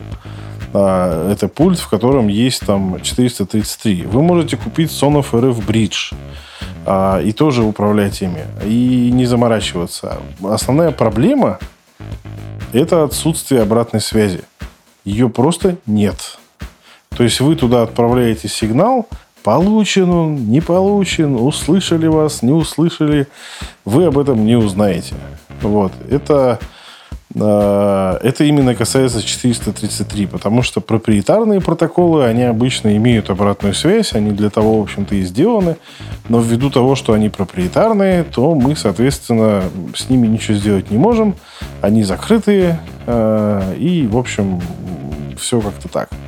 Еще одна особенность, опять же, э, и 433, и проприетарных, это чаще всего отсутствие шифрования как класса. Его просто там нет. То есть мы берем как бы э, э считыватель этого сигнала, э, записываем его, воспроизводим, и все работает. И как бы и, и, и что хочешь, в общем, с этим то, то и делай. Никаких тебе хабов не надо, ничего не надо вообще. Вот просто берешь пультик, программируешь и понеслась. Ну да, вы только можете спасибо сказать там какому-нибудь своему условному производителю гаражных ворот, которые открываются, который хотя бы сделал динамическую смену кода при отправлении и хоть как-то себя защитил.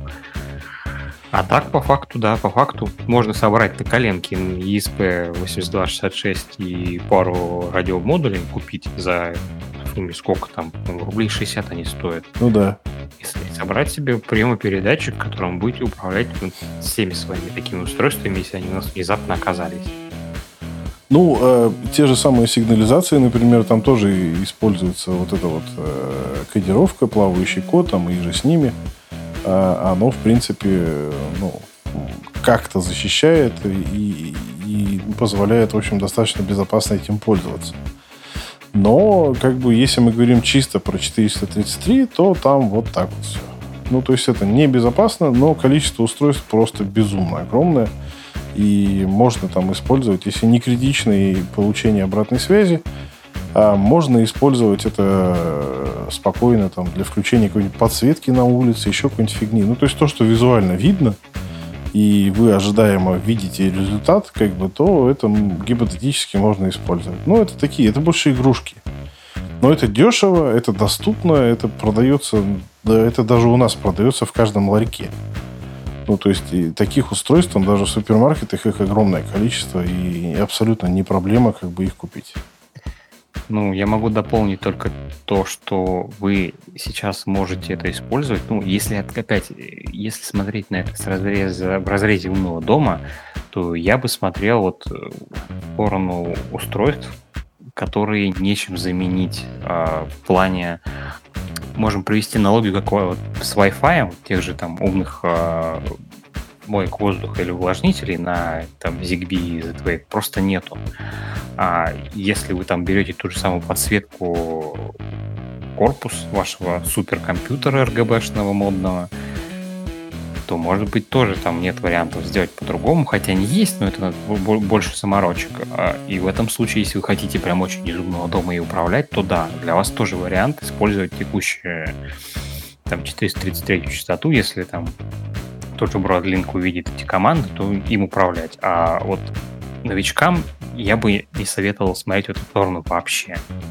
Ну, ну э... на данный момент, если не брать устройства на проприетарных протоколах, которые вот делают там, либо наши российские там, знакомые, друзья, коллеги, а, либо там те же он EQ3 Max термоголовки, которые, в принципе, довольно хорошие, хорошо работают, но работают на своей частоте, ну, на своем протоколе, на 868 частоте, то смысла на эти устройства смотреть нет никакого. Ну да. Ну вот для чего я пытался вообще использовать 433 для одной простой штуки. Я купил э, этот беспроводной дверной звонок.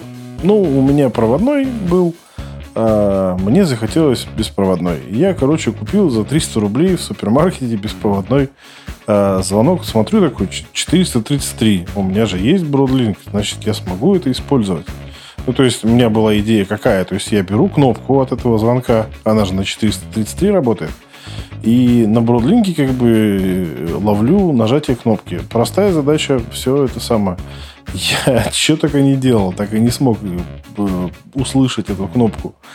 Вот, то есть э, интеграция в умный дом возможна только если э, ваш, ваше устройство, которое будет выступать в роли бриджа, э, оно сможет работать с этими железками, о чем вы, в общем, никогда не узнаете, пока не купите и не попробуете. С одной стороны, можно как бы использовать там ESP с радиомодулями, но это чистый DIY. А если вот мы берем мою ситуацию, то есть у меня был Broadlink, на нем написано поддержка 433. Я такой, окей, пошел в магазин, купил железку, попробовал, не работает. И такое будет происходить чаще, чем вы могли бы подумать. Поэтому, если у вас как бы нет э, четкого понимания, что эта конкретная железка точно будет работать, то вы очень часто, возможно, просто выкинете деньги на ветер, потому что вы ничего с этим сделать не сможете. Вот. Если вы заказываете на Алиэкспресс, то вам, вам же не удастся обосновать возврат денег за то, что типа у вас это не заехало в умный дом. Вы же покупаете просто фигню с пультиком. Вот. А плюс к тому, вот как раз про пультики, да, если вам нравятся эти пультики, вы можете спокойненько как бы их при, приколхозить, грубо говоря, к умному дому и каким-то образом использовать. Тоже вариант. Ну, то есть, возможности есть, использовать это можно. Главное к этому подходить с умом и понимая как бы все последствия. Но э, основная как бы фишка именно 433 это то, что он безумно обширен. То есть устройств, количество, оно просто безумное. Выбор абсолютно феерически богатый. Такого, наверное, нет нигде. Даже Wi-Fi устройств, я думаю, меньше, чем, чем подобных, потому что они супер дешевые. Там за 3 копейки можно купить что угодно. Вот. Ну и если мы уж начали говорить про абсолютно доступные устройства без обратной связи, то стоит упомянуть про наличие такого прекрасного э, явления, как инфракрасные лучи. У каждого в доме есть э, пульты управления, поэтому проговорим э, про э, то, как их можно использовать и интегрировать в свой умный дом. В каждом же доме есть э, хоть одно устройство, да тот же телевизор, который управляется с помощью пульта управления, а он использует инфракрасные передатчики для передачи команд. И, соответственно, э, существуют в умных домах такие Э, устройства, как универсальные пульты дистанционного управления, которые подключаются, с одной стороны, грубо говоря, э, к Wi-Fi сети, а с другой стороны, они э, излучают команды в инфракрасном диапазоне. Э, их можно обучать, э, можно просто взять. Это как универсальные, короче, пульты, которые продавались раньше в переходах. А если вы, у вас там куча устройств, например, там DVD-плеер, телевизор, и вы можете на один пульт запрограммировать всю эту фигню. Вот. VHS-магнитофон забыл. VHS-магнитофон, да. Ну, это уже совсем мохнатые такие. А, вот. Но э, зачем это все нужно? Во-первых, есть старые устройства, которые управляются только с помощью подобных пультов. У меня, например, там есть и аудиоресивер, который управляется только так. А есть, например, э, я специально купил глупый кондиционер, который супер дешевый, как бы, но он управляется с помощью штатного пульта, тоже через инфракрасные а, передачи.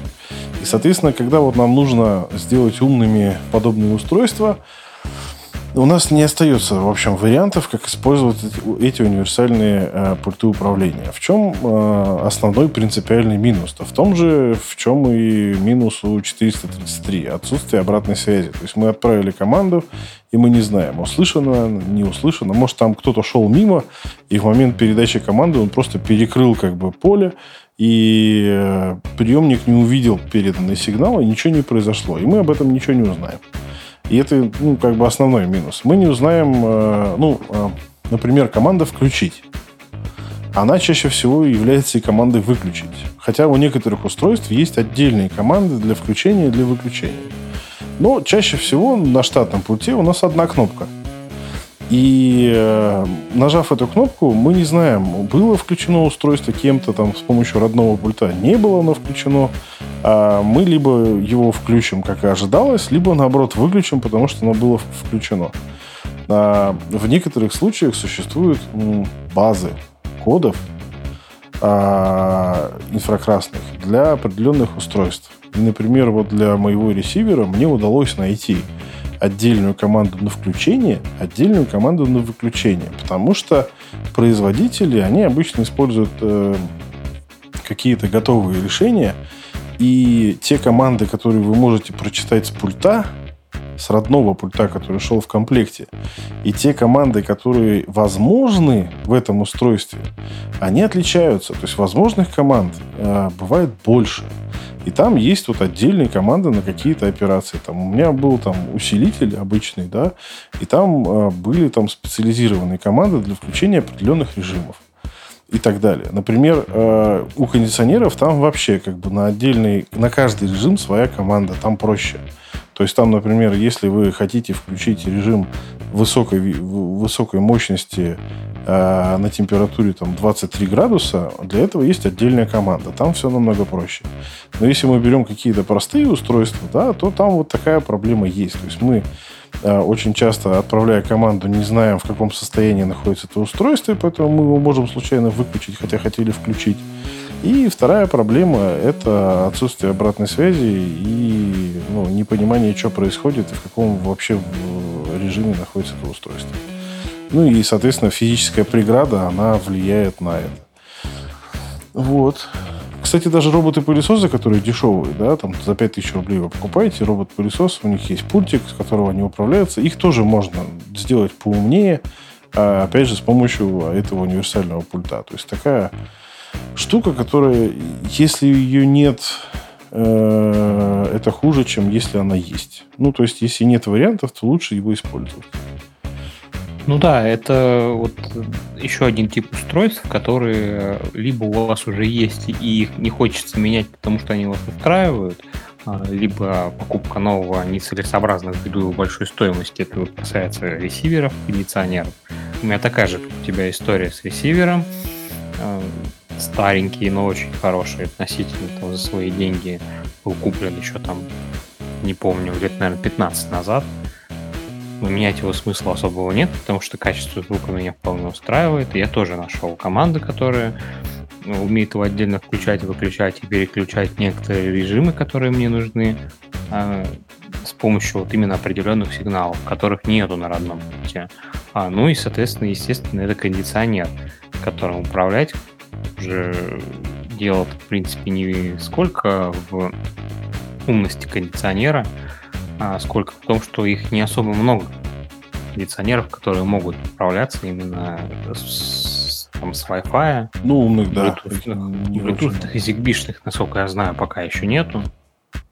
Ну, зигбишные, они появятся точно, а Wi-Fi их уже прилично, но а, там тоже есть свои особенности. То есть там нужно выбирать модель, понимать, как бы работает она, не работает. Потом это все идет через родные приложения, соответственно, интегрировать это куда-то, это нужно изобретать велосипед. Есть, в принципе, даже у нас на портале статьи по который охватывает, в принципе, достаточно обширный перечень кондиционеров, которые можно э, заставить работать через Wi-Fi, причем с помощью даже э, open source или полу, полу open source решений. Вот. Но э, они дороже, эти, ну, даже с возможностью управления через Wi-Fi, даже если там есть порт для подключения USB Wi-Fi модуля, они все равно стоят дороже, чем обычные тупые дешманские кондиционеры, которые можно купить не в пик сезона там, за 10 тысяч рублей, и они, в принципе, вау, их вам больше, более чем достаточно. Я специально, например, взял такой кондей, чтобы проверить, а можно ли с помощью вот э, этого, этой связки, то есть универсальный пульт, там некоторое количество колхоза в виде там датчика открытия дверей на шторке кондиционера, чтобы мониторить, действительно ли он включен. Можно ли с помощью такого решения а, автоматизировать не работу кондиционера, а климат в квартире? И на сегодняшний день как бы у нас тут в перемешку идет, причем жара, потом очень прохладно, потом опять жара, я могу сказать, что да, можно. Ну, то есть, без особых заморочек, я вообще забыл, когда обращал внимание на то, где у меня пульт от кондиционера лежит, потому что все происходит автоматически. То есть при должном желании и при ну, понимании, что мы хотим от этого устройства, даже такое глупое устройство с помощью обычного, простого, универсального а, пульта дистанционного управления можно сделать э, а, автоматически. Поэтому исключать вообще из экосистемы умного дома не стоит абсолютно. Штука нужная. Старых устройств у нас много.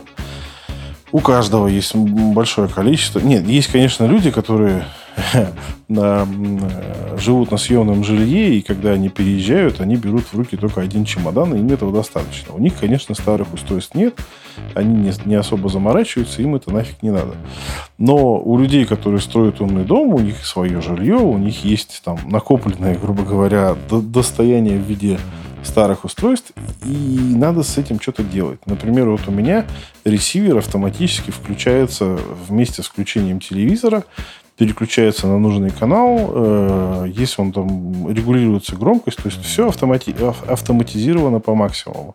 Я э, удаленно, опять же, включаю телевизор, он у меня с э, Wi-Fi, поэтому я это делаю через Wi-Fi. Но для того, чтобы подтянуть звук, как бы у меня уже там э, через универсальный пульт включается ресивер.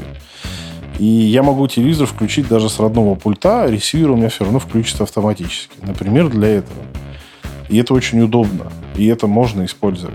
И нужно использовать. Так что инфракрасный пульт управления – это штука очень нужная в доме, если у вас есть вот такие устройства, которые вы хотите использовать, но они не слишком умные. Как-то так. Ну, а с всякими беспроводными протоколами мы вроде как бы завершились, да? У нас, в принципе, больше ничего такого популярного не осталось. Да, переходим к проводам. Ох, уж эти провода. Окей, проводные решения, ваш, ваш выход. Так, чем же можно в общем охарактеризовать проводные решения и, в принципе, провода? А, во-первых, ни до одного из этих устройств не нужны батарейки. Значит, мы уже как минимум обеспечены долголетней работой, не вмешиваясь, собственно говоря, в схему самой этой работы. А у данного типа решений присутствует огромное количество разнообразных протоколов. Какие-то встречаются часто, какие-то встречаются крайне редко, какие-то дешевые, как 3 копейки, какие-то просто как крыло от Боинга стоят. А, но с большинством из них вы встречаетесь в своей жизни, даже не замечая этого. Взять тот же самый протокол OneWire, который используется в основном там, в тех же домофонных таблетках, либо какой-нибудь кан, который используется в вашей же машине для связи головного устройства с э, датчиками, которые установлены. А, но это все, в принципе, лирика, и в умном доме используется не так много решений. А, что можно выделить? Это RS-485, а, который в основном использует протокол Modbus. А, и вот в том же очень популярном решении от Warrenboard используется именно этот протокол. Погоди, но ведь э, провода это, это же надо закладывать проводку. То есть это же не сделать на готовом ремонте. Я естественно, это все, естественно, да, это все подразумевает, что вы начинаете строить свой умный дом либо вместе со своим домом непосредственно, либо квартире с нуля, когда вы делаете черновой ремонт, потому что, да, провода требуют закладывания, собственно, самих проводов на этапе черновой отделки. Я просто видел э, э, видео, как э, э, мужик купил себе квартиру, в которой был умный дом. Там был огромный-огромный щит с кучей-кучей всяких устройств. И, естественно, от предыдущего владельца ему не досталась схема. И в итоге, в общем, новые ремонтники у него выпиливали все это, потому что ну, непонятно было, как это все сделано и как это все работает. Поэтому проводные решения, насколько я понимаю, требуют очень серьезного проектирования, потому что, ну, иначе это все превратится в рано или поздно, когда, например, ваша компания, которая вам это все дело ставила, вдруг исчезла или вы ей стали неинтересны, и кому-то это отдать на обслуживание, это будет достаточно затруднительно. Вот. Плюс относительно протоколов, как бы можно сказать, а, много интересного, потому что тот же э, RS485, да, модбас модбасом, но 485, по сути, это интерфейс. И когда вы видите, например, я не знаю, возьмем, например, электросчетчики. На них на всех, ну, на многих у, у них есть модели с поддержкой RS485, но это не значит, что они работают по протоколу Modbus. Также там, возможно, работа по проприетарному какому-то протоколу поверх этого интерфейса, просто потому, что он используется для передачи данных. Поэтому тут тоже есть свои нюансы. Поддержка протоколов, э, вернее, поддержка интерфейса не означает того, что э, у вас будет поддерживаться этот протокол. К тому же, как бы, э, многие устройства они, ну, протоколы все эти цифровые, именно поэтому можно передавать э, по одному проводу, например, это все. Они же поддерживают шлейфовое соединение, то есть вы можете кучу-кучу-кучу устройств, ну, не такое огромное количество, конечно, да, но много устройств подключить по одной паре. То есть одна пара проводов идет через всю квартиру, и вы к этой паре просто параллельно подключаете кучу датчиков, и они будут работать. Их количество, конечно, не, не бесконечное, да, но достаточно большое. То есть, соответственно, у вас по проводке вы можете там протянуть через всю квартиру, там, если она не очень большая, там, допустим, 5, провод, 5 проводов однопарных, а, то есть с двумя проводниками, да, и подключить кучу устройств. Но нужно понимать, что, а, например, привычные для нас а, умные выключатели того, той же Акары, которые работают а, по фазе, в разрыв фазы, либо там требуется наличие. Ну, то есть им нужно электричество, да? То если мы говорим про проводные решения, то там э, лампочки идут в щиток обычно напрямую, и выключатели идут в щиток напрямую, и коммутация осуществляется уже внутри щитка.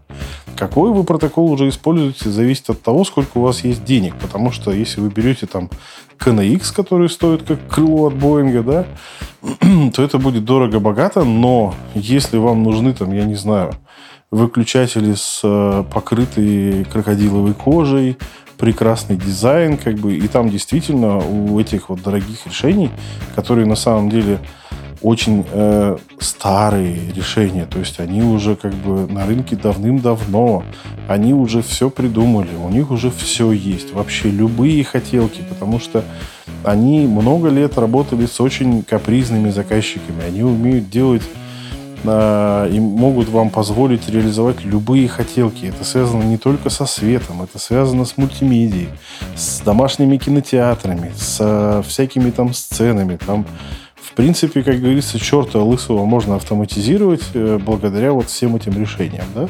Но это все будет дорого. Но зато дизайнерских решений огромное количество. Любое, любая ваша, любой каприз может быть реализован, хоть со стразами, как, как угодно. вот, и это будет действительно качественно выполнено, это будет дорого, но это будет э, красиво, это впишется, в принципе, в любой дизайн. А какой протокол на самом деле, это уже не очень важно. Обычно там играют именно от того, какое дизайнерское решение вы хотите себе сделать и какой функционал э, вы хотите реализовать. Потому что, ну, в основном эти старые решения, они могут э, работать ну, с разными протоколами. Ну, самый распространенный, конечно, это KNX. KNX это дорого-богато, там все, все прекрасно, все очень дорого, вот, но можно сделать все, что угодно. Но вот вы сталкиваетесь с тем, что у вас там э, все равно вы придете к тому, что вам придется прокладывать километры проводов. Потому, это я не шучу, это действительно в километрах измеряется. А, вот, потому что вам нужно от каждого светильника, от каждой, от каждой розетки тянуть, грубо говоря, отдельный провод в щиток. И у вас огромный получается щиток, а, с которым вам потом нужно все это делать, потому что внутри щитка это все нужно еще скоммутировать более-менее нормально.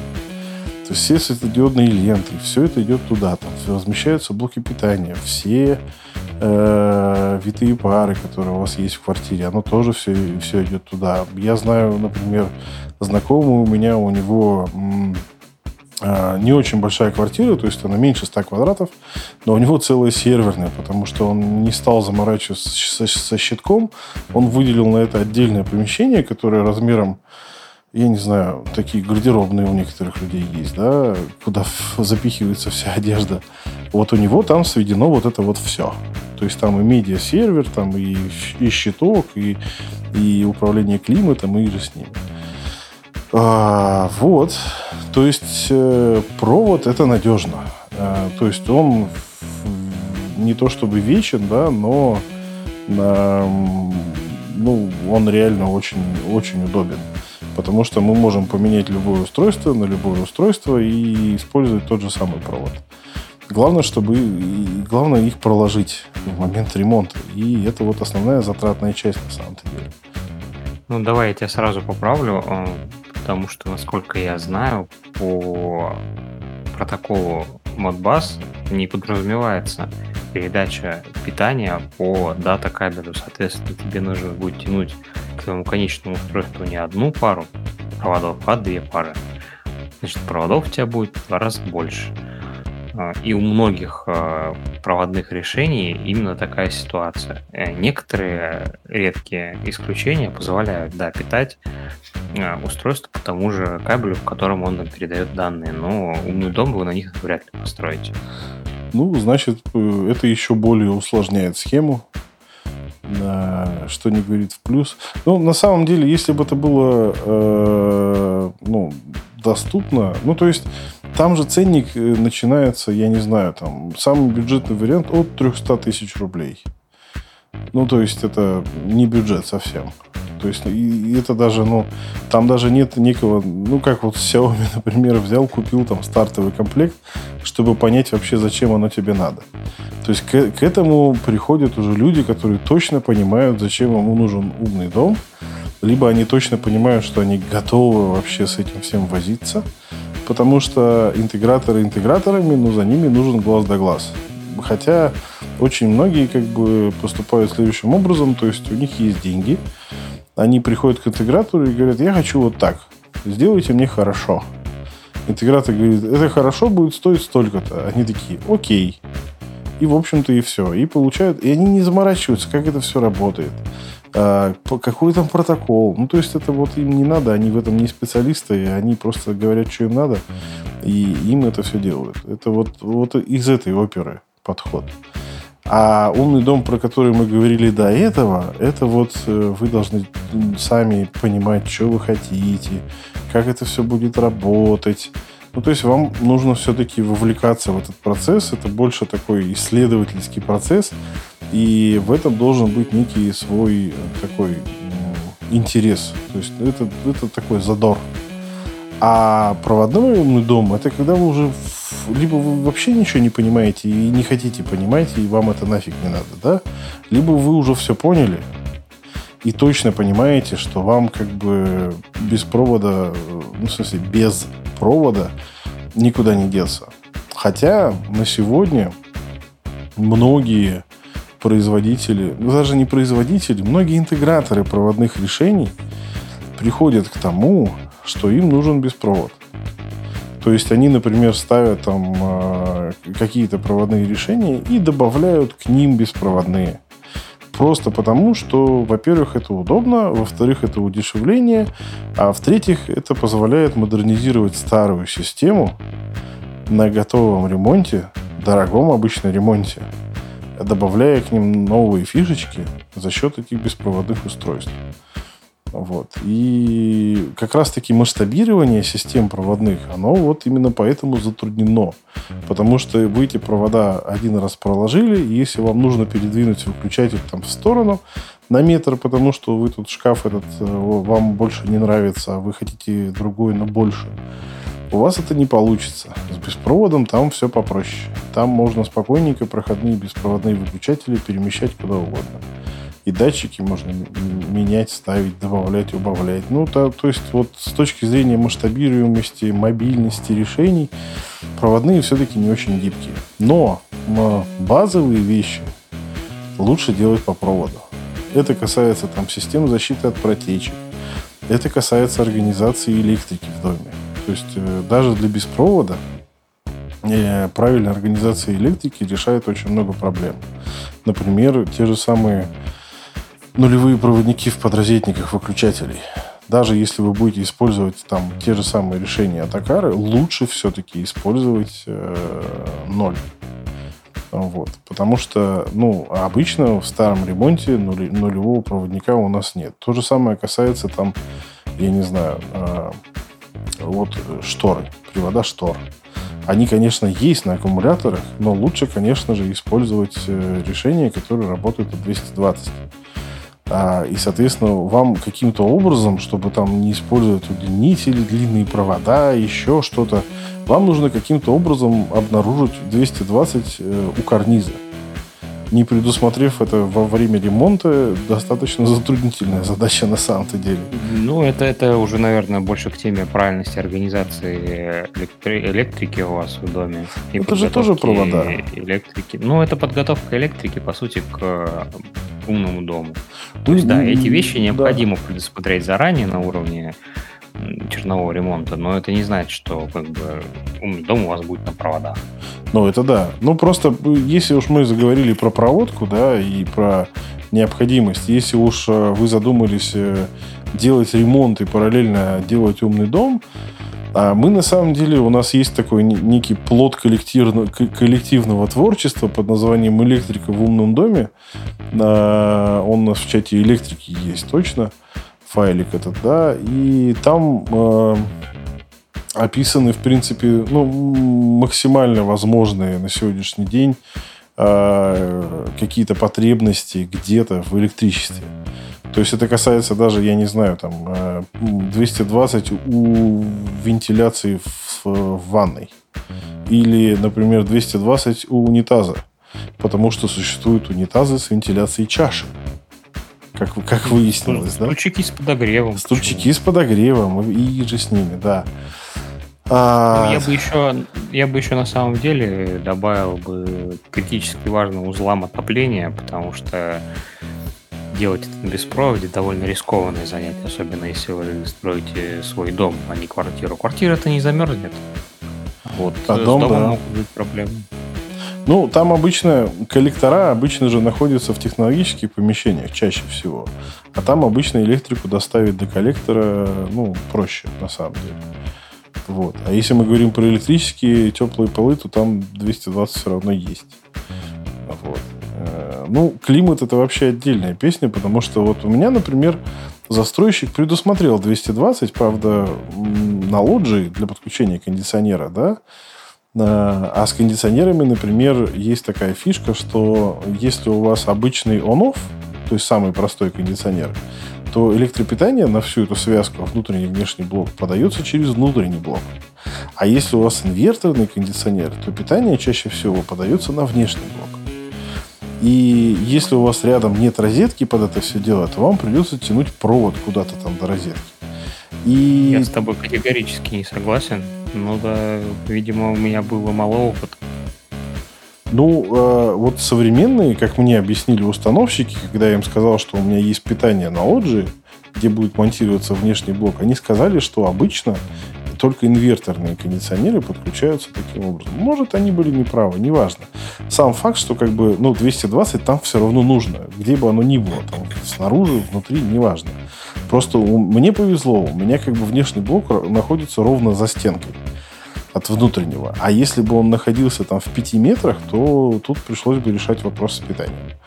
И так далее. И таких вот нюансов, там, я не знаю, вот э, надо подключить бризер, который будет поставлять, например, мне в квартиру свежий воздух. А, а- а розетки рядом нет. И нужно тянуть э, удлинитель, например. Я думаю, это тема для отдельного подкаста с электричеством. Много нюансов, Ну которые мы сейчас с тобой можем затянуть разговор на, час- на часы. Ну да. Вот, поэтому про проводные протоколы э, это ну, это не отдельная песня, это отдельная такая отдельная вселенная. Вот. И, э, например, на сегодняшний день тоже популярный Wirenboard поддерживает беспроводные протоколы, поэтому его можно использовать для подключения и того, и другого. Вы можете подключить там, я не знаю, лампочки к диммеру или там, к релейному модулю а, в щитке и управлять им, этими лампочками с помощью там, беспроводных выключателей. А если у вас провод, опять же, протянут от выключателей, опять же, в щиток, вы можете организовать и таким образом. И это ну, позволяет делать все в одном месте. Не нужно там взрывать стену, чтобы что-то переделать. Это все делается внутри щитка при правильной организации. А какой там протокол используется, уже зависит от производителя и от всего остального. Просто э, плюшка различных вот этих вот э, старых систем умного дома, она скорее в том, что у них э, реализованы уже алгоритмы. То есть логика работы системы, именно автоматизации, у них уже отработана. То есть, например, я не знаю, там термостаты, у них сами э, вычисляют гистерезис. Они как бы плавно регулируют температуру. У них все это делается качественно, по-другому совершенно. И там есть своя, там, так, ну, там, допустим, пид-регулирование, там, теплыми полами или отоплением. То есть это все уже есть, оно все реализовано, все алгоритмы просчитаны, все это уже обкатано 100-500 раз на куче клиентов. А, и именно за это платятся деньги, за то, что вы получаете максимальный уровень комфорта за много денег, но оно есть, оно работает и работает надежно. Вот есть даже старые решения на 433 беспроводные такие старые решения с шифрованием, со всеми делами, гибрид там с проводами и же с ними, оно тоже есть, да. Но провода, они позволяют э, совместить, так сказать, надежность э, устройств плюс хорошо продуманную обкатанную логику работы системы, которая позволяет сделать ну, реализовать практически любые хотелки. И ну, это уже было обкатано, там уже наступили на все грабли, все уже известно, и вы получите именно то, что ожидаете. И это, наверное, самый главный бонус а, при использовании подобных проводных решений именно дорогих типа KNX. Вайренбор, например, тот же, который использует 485, он, наверное, ближе ну, я не знаю, можно ли его сравнивать а, с, ну, с open source, например, или нет.